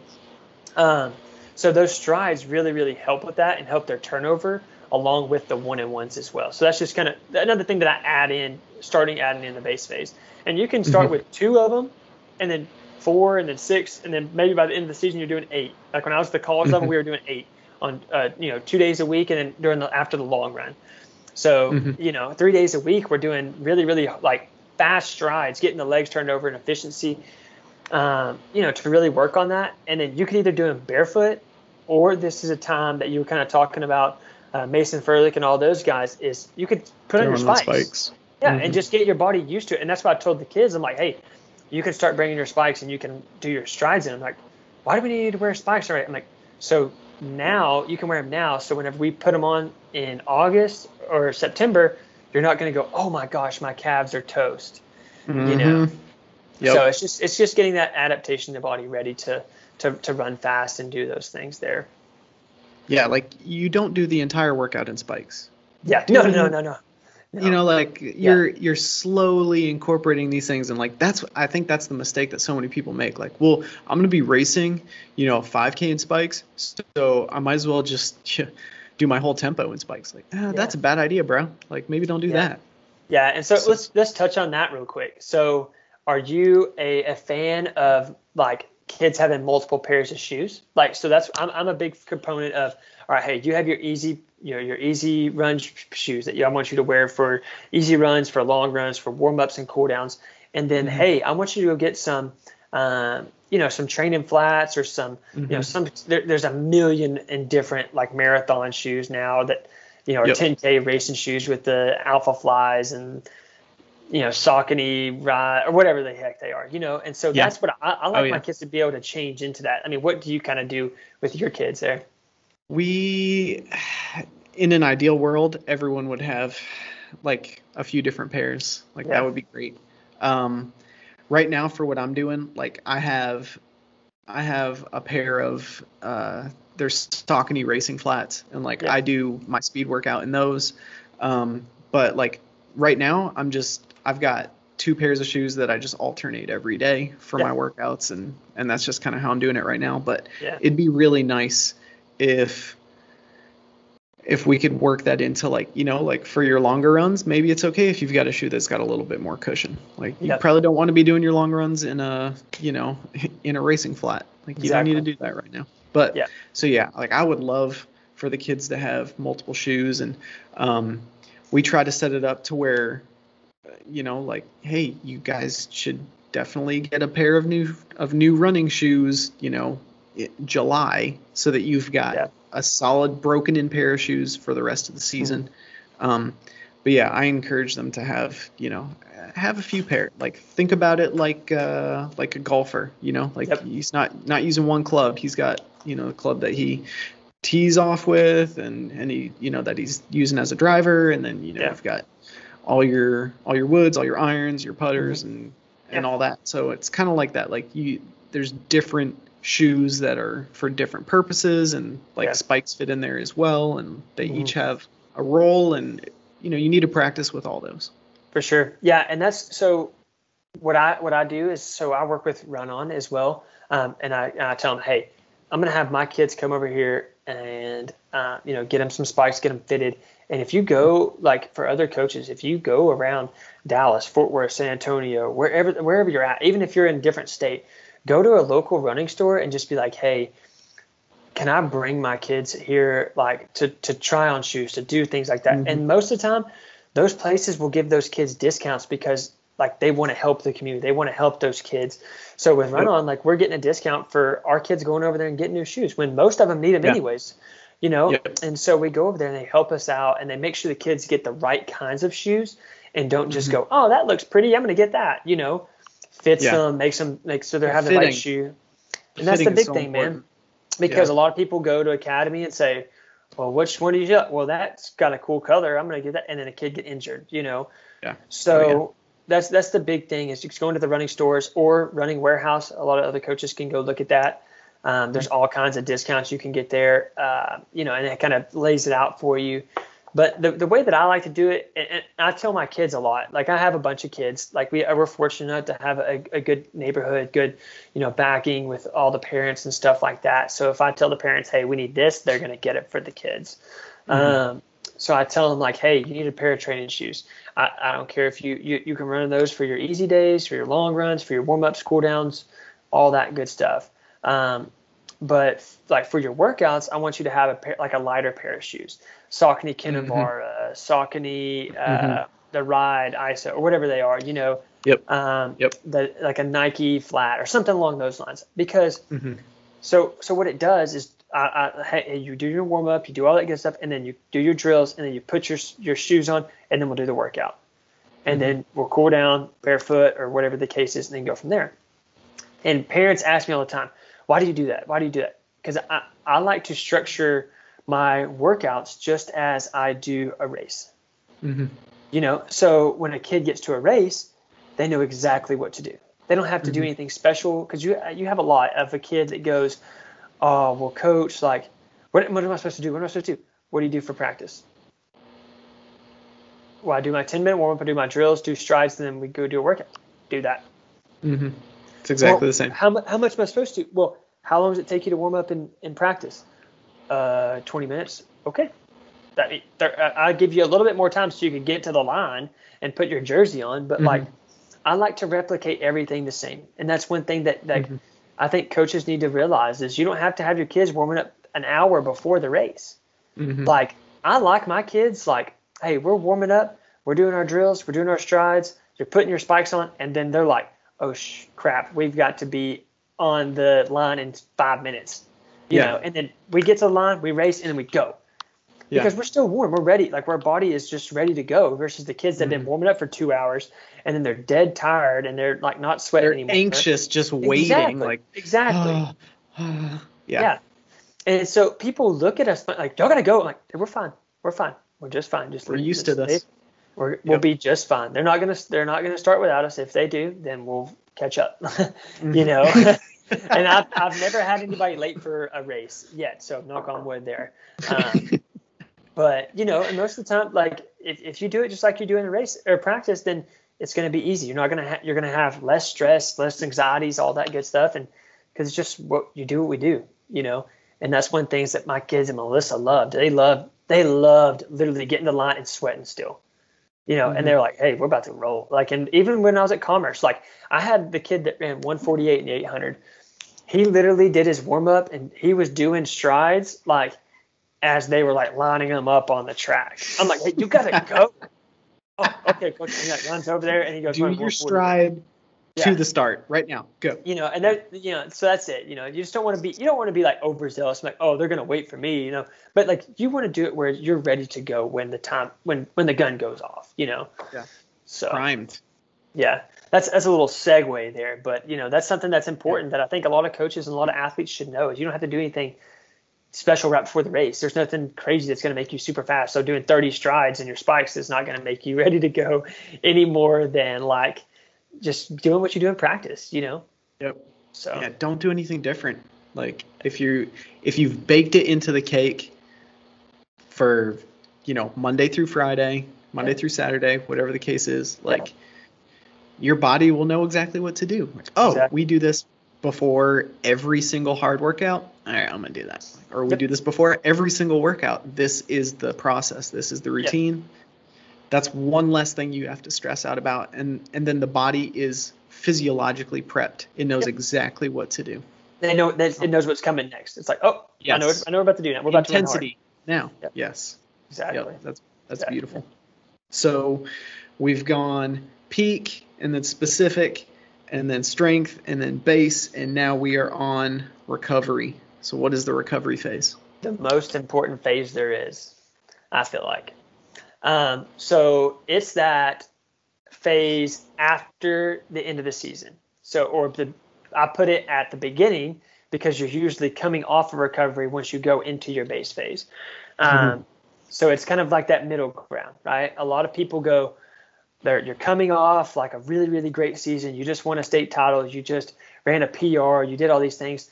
Your energy's flowing. You're, you know, you you you want to do it. You're there. You're excited, and you're like, okay, where do we go now? And then the coach is like, all right, we need like to take a week off, or you need to take ten days of just 20 minutes a day, and they're like, what? You know, so that this is that recovery phase is that releasing of the spring, letting the Mhm. spring come down and relax itself. Because Mhm. if you keep pulling, you may be able to hold it off for a while, but then you're going to get to the point where it's going to go, nope, boom, you know. Yeah. So There's no more recovery- bounce. There's no more yeah, elasticity. Exactly. And that recovery phase doesn't have to be long. It doesn't have to be like two weeks or a month or whatever the case is. I like to do it where it's just like seven to 10 days. And I'll give them like four or five days completely off. Hey, I don't want you to run for five days. Just, just easy, just recover, just feel good. Just go play disc golf, go play, just go do something else besides running. Get their mind off of it, get the mentality back where they're like, oh, hey, like, this is like I, I, rec- I enjoy this again. I, I'm not overdoing it. I'm not killing myself. Yeah. And I miss then- running. I miss Exactly. it. I'm Exactly. hungry for that. Yep. Exactly. So and then you get to that recovery phase. I got I got visitors over here. It's funny. Um, but so when you're in that recovery phase, then so like literally from seven to 14 days is what is about the max that I like to do. After that five days of just hey re- just easy easy recovery, hey let's go into just every other day or easy for 20 minutes a day. Just getting the body used to doing it. Go on the grass, recover. Let your body just relax a little bit without detraining. So, like I Mhm. said, there's a difference between a recovery phase and a recovery months, right? We see a lot of that in a high school. Sure. Kids are like, "Oh, I'm taking my recovery phase. Good. I'll see y'all in August." I- You know, it's it's April. I'll be done. I'm I'm going to the lake. You know. so that's where you see the difference. So you want to make sure that you're you're doing the right kinds of things, um, but you're also able to recover and like feel good and, and be ready to prepare yourself for that big next push right? Mm-hmm. So you've already you're already up here. You're a 15, 35k guy. You're running well. You're doing really really good. Okay, hey, next time like we're gonna have to push past that. Try to run 15, 10, 15 flat, whatever the case is there. If you mm-hmm. don't, then say if you keep pushing through, and I've seen this a lot too. You have kids that keep pushing through that phase, and then they get to their specific phase and they're running 1535, 1532, 1538. Like they're running right above where their PR is, and they just feel like they're they run out of gas, right? Mm-hmm. And then boom, injury. And yep. they go, what the heck? What happened? What happened? I'm like, you didn't allow your body to recover. It's, that's why, you know. So it, mm-hmm. it's it's so so important, but it can be overdone too. So that's why I think it's the most important phase, is because like you can over you can overdo it and and be too recovered, or you can underdo it and feel like crap, you know. Um, yeah. So it's a fine line and a boundary of finding what a what works for you and what's going to allow your body to get back. Um, because you know, just just like I do, if you take a year off, it's like it's hard to get back and do that or, stuff again. Or ten years. Yeah, ten exactly, years off. Right. There's yeah, some people that are probably like, he is so right. You know. um, I didn't but, run for ten years, man. Yeah, yeah, you're back at it now though. So back at it now. Yeah, but you know, it, it's just it's just the big deal of, of like knowing the uh, the difference between too much and too little, and not overdoing, not underdoing it, and just because in every one of those phases, you can like in the base phase, and the strength phase specific, and peak, like you could underdo it and still run fast. Yeah. You know, you could yep. you could you could train under where you're currently at. Like you could run 30 miles a week and still be a good runner. You know. Mm-hmm um, but in the recovery phase, if you don't really do much, then you're kind of kind of feel like crap. So, you know, that just it is what it is. So. Yeah, you're you're not gonna have your full potential for the next season, mm-hmm. or you're if you're taking a month or two off. Now you're just you're losing time that you could be putting in that foundation. So exactly. I think for coaches coming off of track season, you need to know and plan ahead for cross country season so that you can be like, hey, you, all my cross country athletes, like, hey, you have two weeks, you've got 14 days, or you've got 21 days yep. to to begin this process again because. You know come come this date in you know June or whatever, like we're starting the base phase. Yeah. And from there we're going into the strength phase and then the specific phase and then you know, the peak phase. Like this exactly. is the process. But if you don't have it planned out, if you aren't looking at dates and working back from there, doing this this whole mm-hmm. setup like like you have, you know, laid out very very simple, um, you're you're gonna you're gonna be playing catch up, and then you're gonna try to rush things like, oh well, I only have four weeks, and I, I've got to work two more phases in. Like, it's, yeah, it's too late. Like, yeah, for sure, man. Should have planned it out. Yep. Yep. So um, well, shoot, man, we've got a lot more stuff to cover here, but I think we can. It, will it'll go by pretty quick. This stuff is, uh, you know, very. It, it all kind of runs together. So, um, you know, and if you want to, I can even kind of share my screen a little bit and kind of so people can have a. Uh, um, you know, like a visual to look at as well as we can kind of go Sweet. through and talk about it if you want to do that. Yeah, let's do that. Okay, cool. So, um, for everybody first, watching, go to YouTube. Yep. I mean, for everybody listening, go to yep. YouTube. Go to YouTube. It'll be on there. Um, all right. So, tell me if you can see. I see a blank screen. There we go. Perfect. Okay. Awesome. Sweet. So, um, as you can see right here, so this is kind of the the nuts and bolts for all of you that are seeing it now. This is very um, very new. So I'm gonna I'm gonna put it all the flair and all that good stuff on it. So we I have talk- a feeling that uh, Skype is gonna cut off the left edge of that. So is there any way you can move that to the very middle of your screen? Um, let's see. Um, um, um, um, um. Let's see if I can do like a full view. That should be good right there. Oh, that's good right there. I think Okay. so. I All think cool. cut cut off that stuff, so we should be good Okay. there.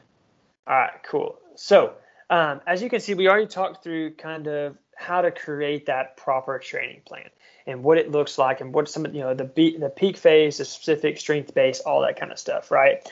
So, um, I usually like a 20 week layout, um, and sometimes that that might be a little bit long or whatever the case is. But if you can try to do the best you can of getting the most out of it, and if and if anything, I would cut the base phase just a little bit. So instead of doing an eight week base phase, a base phase, do a four week one or a six week one, um, and cut it there instead of cutting your strength phase or your specific phase.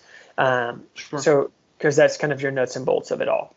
But anyways, so kind of where I've got my my mindset and my mental, uh, you know, thoughts of all this is from uh, Bowerman. So I have a buddy of mine that, that trains with Bowerman, and then um, Dawn Grunnagle. She's a, a runner out of Dallas. A lot of us know her. Um, Yep. She's she's a great runner, and she ran for uh, Nike Oregon Project back in the day, um, before they disbanded and all that stuff. So what they do is they do a 21 day cycle, basically three week cycle, right? Mhm. So where they go through and they'll do a long run and they'll do two easy days and then they'll do a, a long interval style workout, then two easy days and a tempo run, two easy days and then a speed workout. So in my mindset, I was thinking like, if if that's what the professionals do and they're the best of the best, then why shouldn't the high school athletes? So as you can see here, um, on the week one, it has two workouts. So say if I'm lining my workouts to be on Wednesday and Friday, then uh, workout number one is going to be like a shorter tempo and hills. Um, and this, I'll, I'll pretty much run this all the way through the strength specific and peak phase. Um, during the, the base phase, like I still told y'all earlier, we do a lot of one and ones and stuff like that. And I'll get through that in just one second. Um, Mhm. But so think about this, the strength specific and peak phase right here. So week one, a shorter tempo with hills. So we're working on our strength right there, maybe like a three mile tempo, and then um, six by 30 second hills afterwards. And then workout number two is going to be a longer style tempo. So maybe a five mile tempo run instead of a three mile tempo run. And then the week two is going to be a tempo run and a long interval. So that we're going to come back and do another tempo. We're still getting aerobic development, and then we're going to throw in a long interval. And that long interval is going to have, you know, 1Ks, 800s, mile repeats, stuff along those lines, working Mhm. on that threshold style. Okay.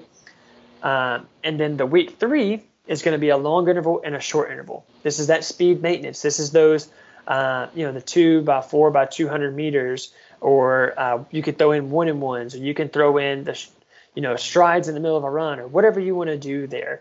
Um, Mhm. And so basically, with this, it allows you to continually train every aspect of your aerobic system, from high end aerobic, you know, speed style stuff to you know long, slow aerobic system style stuff. So Mhm. you're a, a, a well-rounded athlete. And and one thing I like to say a lot is if you don't train it, you'll lose it. So if like if you say if if you just did week one for the first six weeks, and then you did week three for the last six weeks, then by that end of that last six weeks, your tempo abilities are going to be way way down than what they were.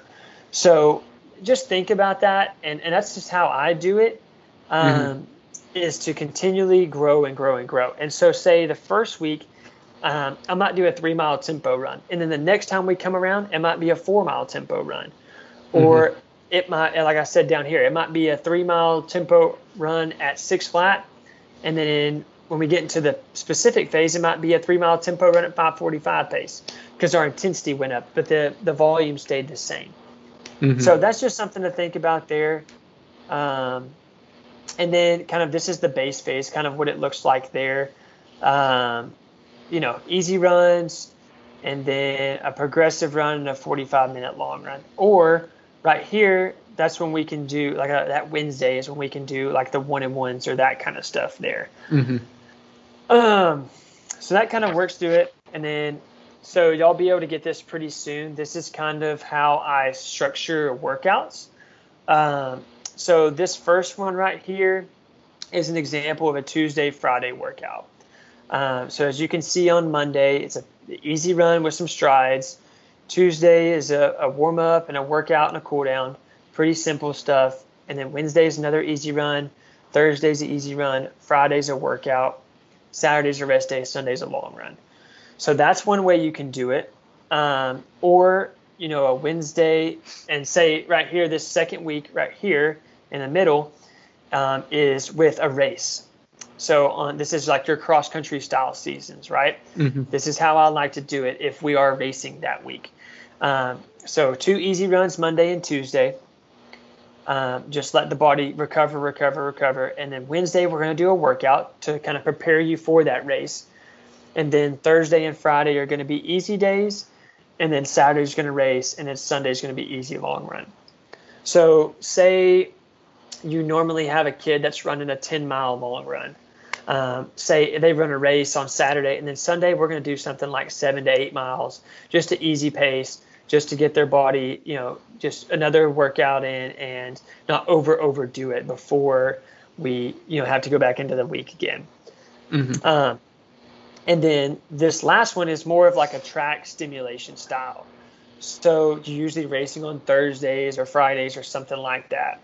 So how I do it is Monday you have an easy run, Tuesdays a workout, Wednesdays just a shakeout run, Thursdays a race, Fridays an easy run, Saturday rest, and then Sunday a long run. So you can take those and you can adjust it how you want to. I mean, like I was telling mm-hmm. you earlier, now I changed my long run from Sunday to Monday, and then Wednesday mm-hmm. and Friday are my workouts.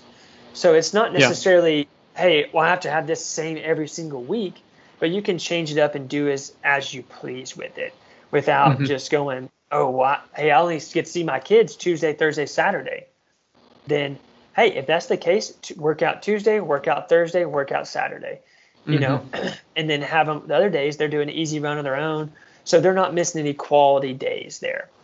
Right. Um, so that kind of gives you an idea of like a non-race week and then a race week during cross country and a race week during track. And then, um, so now, like I said, this is this is kind of going pretty quick. So I'll go through this and then we can kind of talk a little bit more in depth on it. Sure. Um, so we talked about starting at the peak and going backwards, right? So when we look at it, here's that peak, the two weeks there, and then we go specific, and then strength phase, and then base phase. So what mm-hmm. I did is I just literally just worked backwards.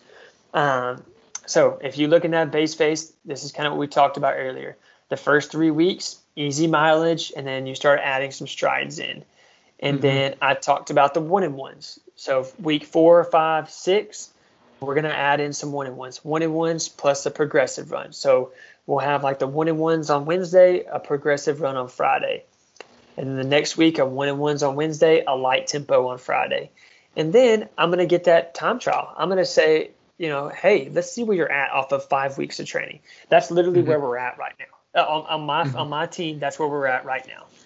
So you can see I'm actually I'm I'm practicing what I preach here. I'm doing kind of you know everything that I'm, I'm giving out. I'm not you know just giving out stuff so people go the opposite way or whatever the case is.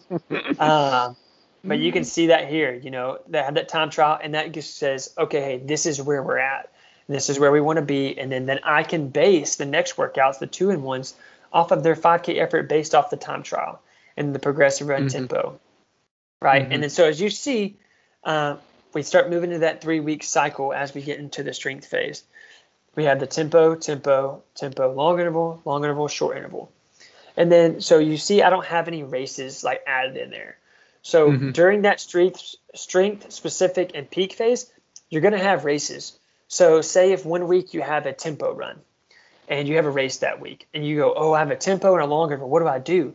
Use your race as a tempo run, right? Because mm-hmm. it's going to be a tempo style effort, maybe a little bit harder. Um, mm-hmm. And then mm-hmm. you can do a long interval to prepare you for that. Um, versus going, well, I got to get two workouts in this week. So Tuesday and Thursday we're going to do workouts, and then Saturday we're going to race.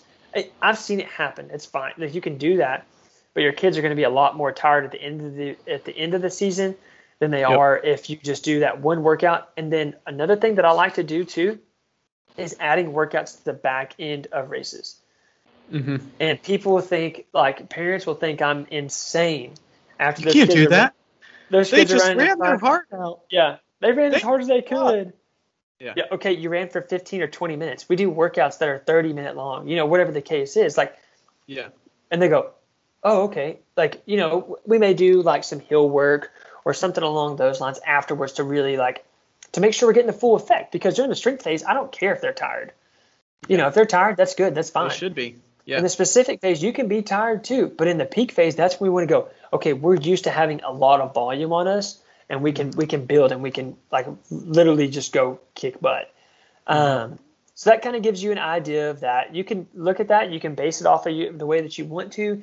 You can do whatever you want to there, and and you know take what I have, um, you know fine tune it for what best fits your team.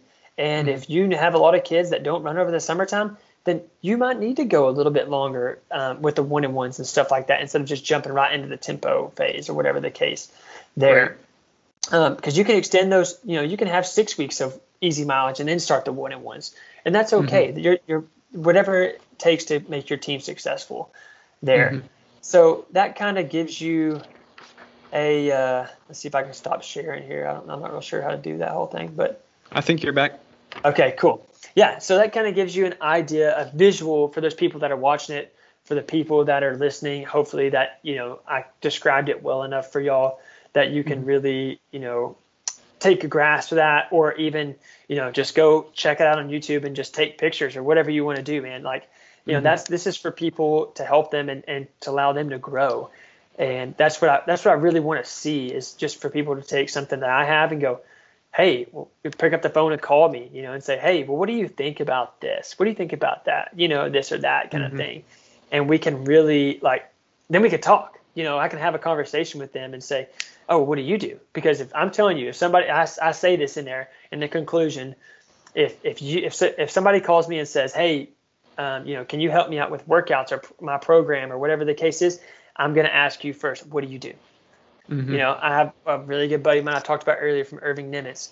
Um, you know, he called me. He said, "Hey, would you sit down and have coffee with me so we could talk about your training program and your philosophy and how you do it?" I said, "Yeah, sure, man, absolutely." I said, "Bring your stuff too." And he was like, "What?" So we sit down. yeah, he was like confused. Like he was like, "I didn't know what I Huh? meant." Yeah. And so we sat down, and he was like, "So what do you do?" I was like, "No, no, no, no, no, no. no. That's not Tell this me works." what you do. I was Yeah. like, tell me what you're doing first, and then we'll talk about it. You know, and I'll tell you what my point of view is, and then I want to see like what you what you're doing may not be wrong. You may just be missing small key pieces, and a lot of people a lot of times like look at it and they go, oh crap, I'm missing. Oh, I, I we don't do a base phase. We just go run. We just have our kids show up and we start running. Like we're missing out. We're missing out eight weeks of training or six weeks of training. So Mhm. when you look at that, I go, yeah, like that's that's where you're missing. That's all you're missing. Just add that and you're gonna be fine. You know. Mhm. And um, like I said at the beginning, there's no magic pill. There's no magic workout. There's no special 24 by 400 that's going to make you a state champion. You know, Yep. uh, one of my buddies, you know, he he did that workout before, and uh, it's funny. He did an interview and he told somebody, he goes, "Yeah, I ran 24 by 400. That's why I won a state title." You know, and then everybody's trying to do 24 by 400 to win a state title, Right. and he's like, Yeah. "No, like I worked, I did everything before that to prepare myself for this." So, so that you could do that workout and actually get benefit from it. Yeah, man, I saw that. Uh, I saw a, uh, I think it was a weekly workout plan that Jim Ryun did. dude, that he- guy was a monster, though. It was insane stuff. Like, and like we look at it now and we're like, uh, that was probably hurting him, not helping him. Like Yeah. the amount and volume. I mean, he was doing like. Uh, somebody tallied up the amount of time because it was something like uh, 400s at a certain pace and then he was starting them every every other minute on the minute or whatever and like they added up the time and it was like this workout took him three hours like something crazy like that and it's like Yeah. uh, okay like this Yeah, is this is not good Super, super high intensity stuff too. It was like he was running Yeah. 400s at like 58, 60 seconds. Like, Yeah. you know, and with a minute rest, like over that minute of time, like it's just it's crazy, man. But like, it just shows you like it doesn't like that's different than what Prefontaine was doing. You know, and Prefontaine was American record holder in the 5K and the 10K and all that stuff. So, uh, or the, the three mile and the six mile or whatever they call it, you know. Yeah. Uh, so, but you know, and that's it. Just shows you like there's no magic pill. There's no special thing that's going to make you great. You just take what everybody gives you, make your smorgasbord, and just go, okay, like this is what this is what we're going to do. This is what I I feel like is going to be best for my team, um, because it may be different from Frisco Reedy to what was best at Commerce. Because I'm mm-hmm. telling you, when I got to Commerce, like they had not run, they had no confidence. They didn't. They, they the kids didn't know you know what to do. And then in less than six months, they were like, "All right, coach, like let's do this thing. Like I'm, I'm to run mm-hmm. fast." You know, I had girls running 17 in the 17s, you know, that were 19 minute girls. I had girls running sub 220 that were 240 girls.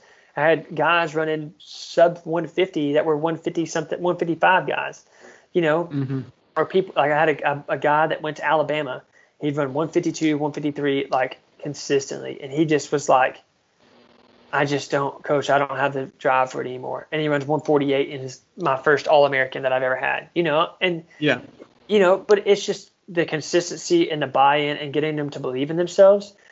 As a coach, that's what I would challenge you to do. Like more than researching a workout program or anything along those lines. And that's why I started in the in the beginning with, hey, being present, knowing the why you know, being a year-round runner and then never stop learning. That's because that's the important stuff, you know, mm-hmm. because you can go read any book and find a workout plan and, and it will work. Like somebody, work. eventually somebody will be good enough to, mm-hmm. and it'll work, you know, and that's what, you know, people, the, the coach from University of Texas, when I was, uh, you know, working with Martin, because he's, that's where he's going. He, you know, he went from literally zero offers to going to University of Texas. He, that's where he wanted to go. He, he wanted to go there and when the coach finally called, he was like, "Yep, sign me up. Where, when do I sign?" You know, kind of thing. You know. Mm-hmm. But the coach called me and he was like, "What are you doing with this kid? Like, where did like he was a 1540 kid a year ago and he just ran 1440 something. Like, what are you doing? He ran mm-hmm. 20 seconds faster a mile." And I'm like, "Coach, I'm doing the same thing you're doing." And he was like, "What?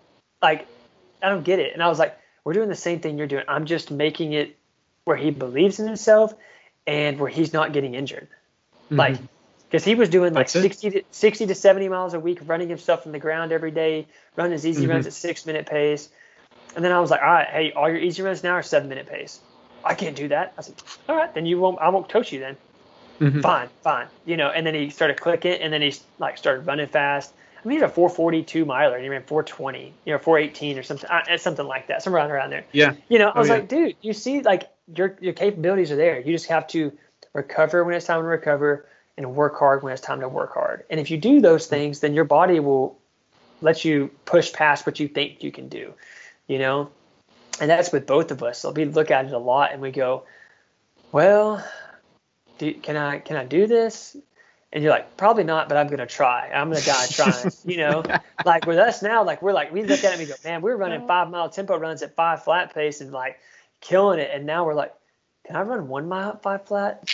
let's go for it. Let's go for it. Like, you know, like I did an 800 meter time trial the other day with two of my buddies. I haven't run an 800 in over 10 years. Like an 800 meter time trial in 10 years. And 10 years ago, I ran like 158. Okay. Did you beat Usain Bolt's uh, recent 800? I ran 212. Oh, then you beat him. He went 240. yeah, dude, it was like so bad. But I was like, I hadn't been training that much, and I was like, you know what? Like, Screw it, let's go for it. I'll try. I'll try to come to it 60. I haven't ran 60 flat in months, but I'll do it. You know. so we did it, and I came through it like 212, and I was just like laying on the ground, and I was like, "This is not fun. This is not as fun as it used to be." You know, I could not train in high school and go run 205. You know, I ran like 20 miles a week in high school and 205, 204, 203, and like, yeah. and now I'm like, no way. It's different, so, man. Yeah, I'm yeah. running more mileage now than I did in high school, and I'm running about 30 to 35 miles a week right now. And yeah. there's no way I went 155 in high school. There's no way. I could do that right now. Yeah, like, exactly. Exactly. And like I had no idea what I was doing as far as training goes. Like I was just yeah, my, whatever my coach told me to do. I'm like, all right, I'll do that. Like exactly, man. I was always like, all right, coach, everybody else is done.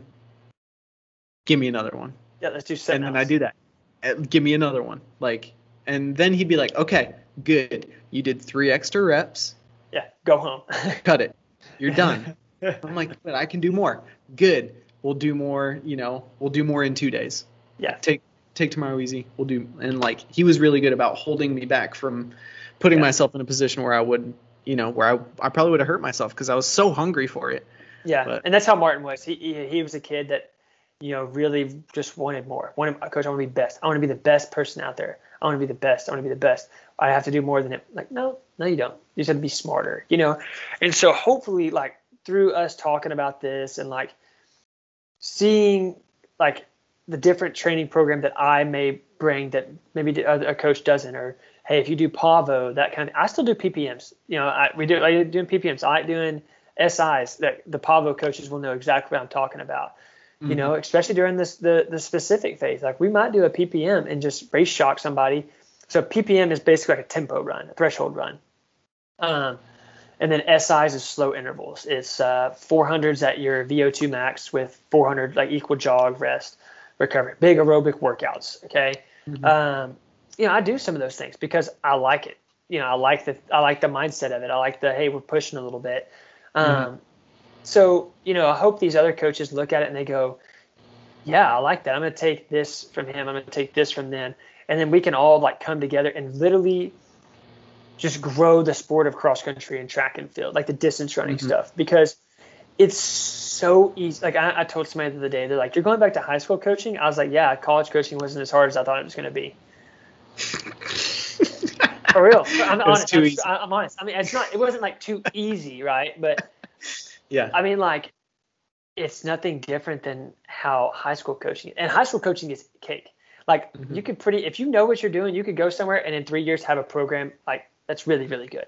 If you know what you're doing, you buy into those kids, they'll buy into you, and like, you can have a really good program really fast. And that's like when when I was doing the interview, our athletic director asked me, he said, "So how do you plan on having continued success?" And I said, "By developing everybody, but developing the young into the great ones." and then just year after year having more and more people join.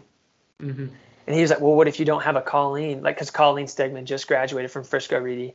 Um, you know, she's a Gatorade Athlete of the Year, 17 minute 5K girl in high school, sub five minute miler. Like, she was Yeah. really, really fast, you know. Um, and I said, Coach, for distance running, you don't have to have one person. Cross country, we have to have five. And he was like, I said, I can have five average girls and win a state title than have one fast girl. And he was Mhm. like, okay. You know, and then he's like, all right, you're for real now. You know, and like, yeah. like, And little does he know you're going to develop seven Colleens. yeah, exactly. I hope so. That's the plan, man. If so, we're going Yeah. to NXN and we're going to win the sucker. But I mean, we have the numbers to do it. I've got 2,000 kids in my school. Um, you know, but and then kind of the last thing that I want to touch on that's I didn't even put in there, but I had the coach from Irving Nimitz.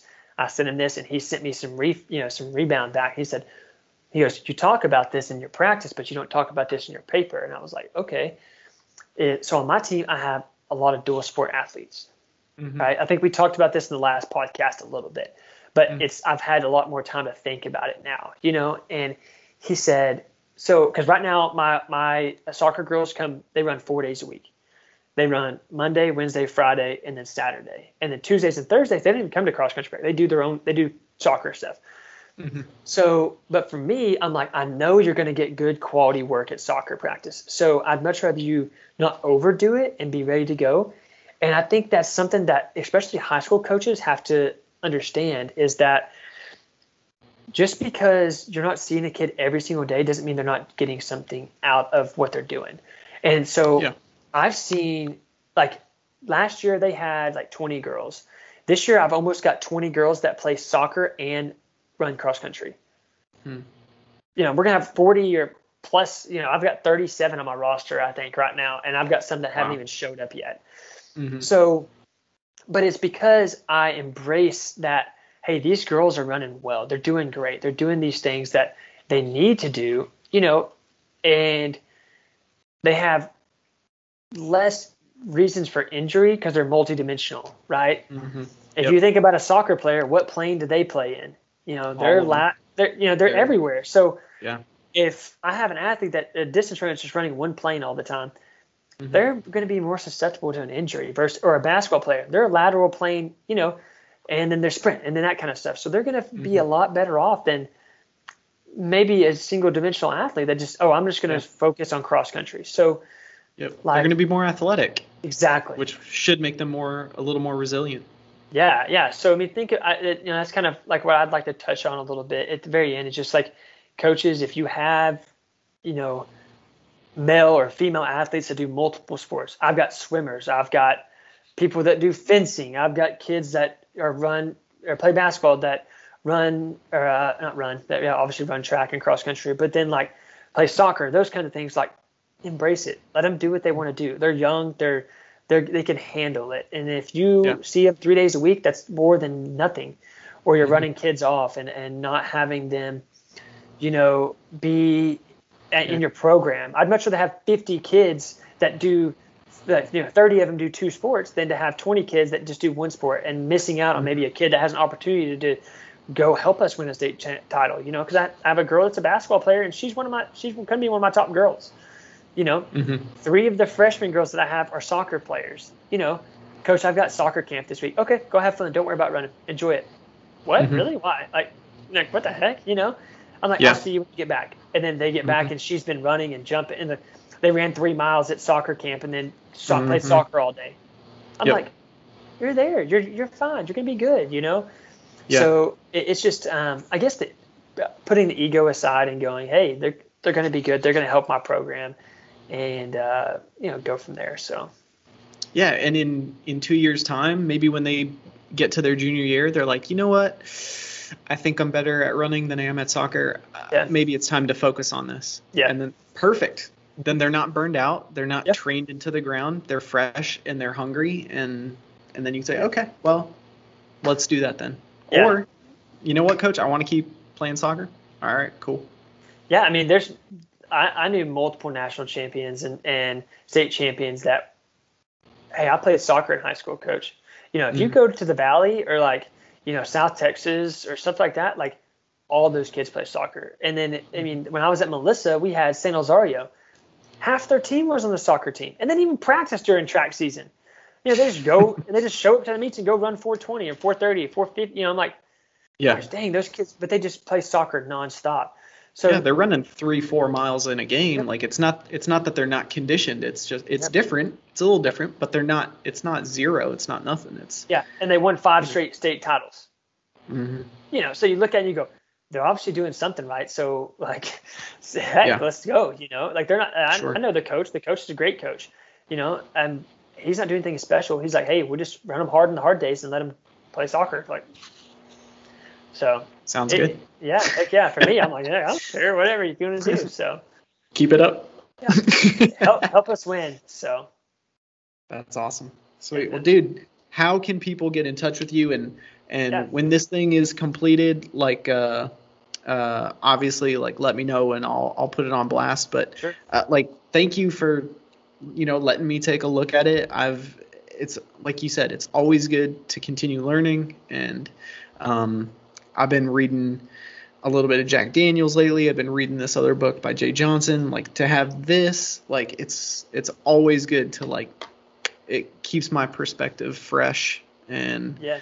um, it makes me like question like okay what else what could I be doing differently? Where are, where are gaps in my program? What do I need to bolster? What do I need to fix? What do I need to switch yeah. up? And I get I get stuck in in tending to do the same things over and over again. Like yeah. my Tuesdays are this kind of workout, my Fridays are this kind of workout. And it's good to see like, okay, like if I look at it, you know, on this three week cycle, how much better would things be? Yeah. You know, so um, and you and I look yeah. at it like if you look at like the phases, it didn't it it just says tempo. It doesn't say like three mile tempo this week, four mile tempo this week. It's a, so it's up to you. Like it can be right. like hey, I want to do a two by two mile, or I want to do a five mile or six mile, or whatever the case is. Or if you have kids varying different levels, you can do a two mile with one of them and four mile with the other one. So mm-hmm. it's very, very open and, and uh, you know, it, it, you can do whatever you want. It's open book, you know. Yep. So uh, that's why I'm, I'm putting it out and giving it to people and and and uh, those kind of things there. Um, but you know, if people want to get in contact with me, they can email me um, scribner.luke at yahoo.com, um, and it's S C R I B N E R. That's how you spell Scribner. Um, so just email me, shoot me a, an email, and just be like, hey man, let's talk, or hey, what do you think about this, or hey, can you send me that document? Like I, I'll send it to them, no problem. I'm, I'm not, you know, I'll give it to everybody.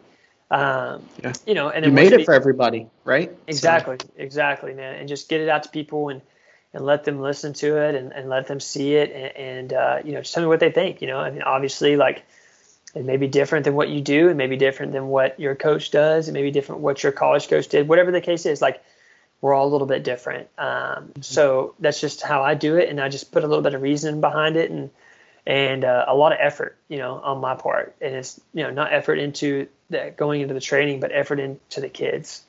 Um, really, really just allowing them to know that, hey, coach, like I care about you. I want you to be successful, and I'm going to be here for you. Like even if you run like crap, even if you feel like crap, that's okay, you know, uh, because not every day is going to be perfect, you know. And I, I'm I'm a full testament to that. I tell my kids all the time, like I was weak.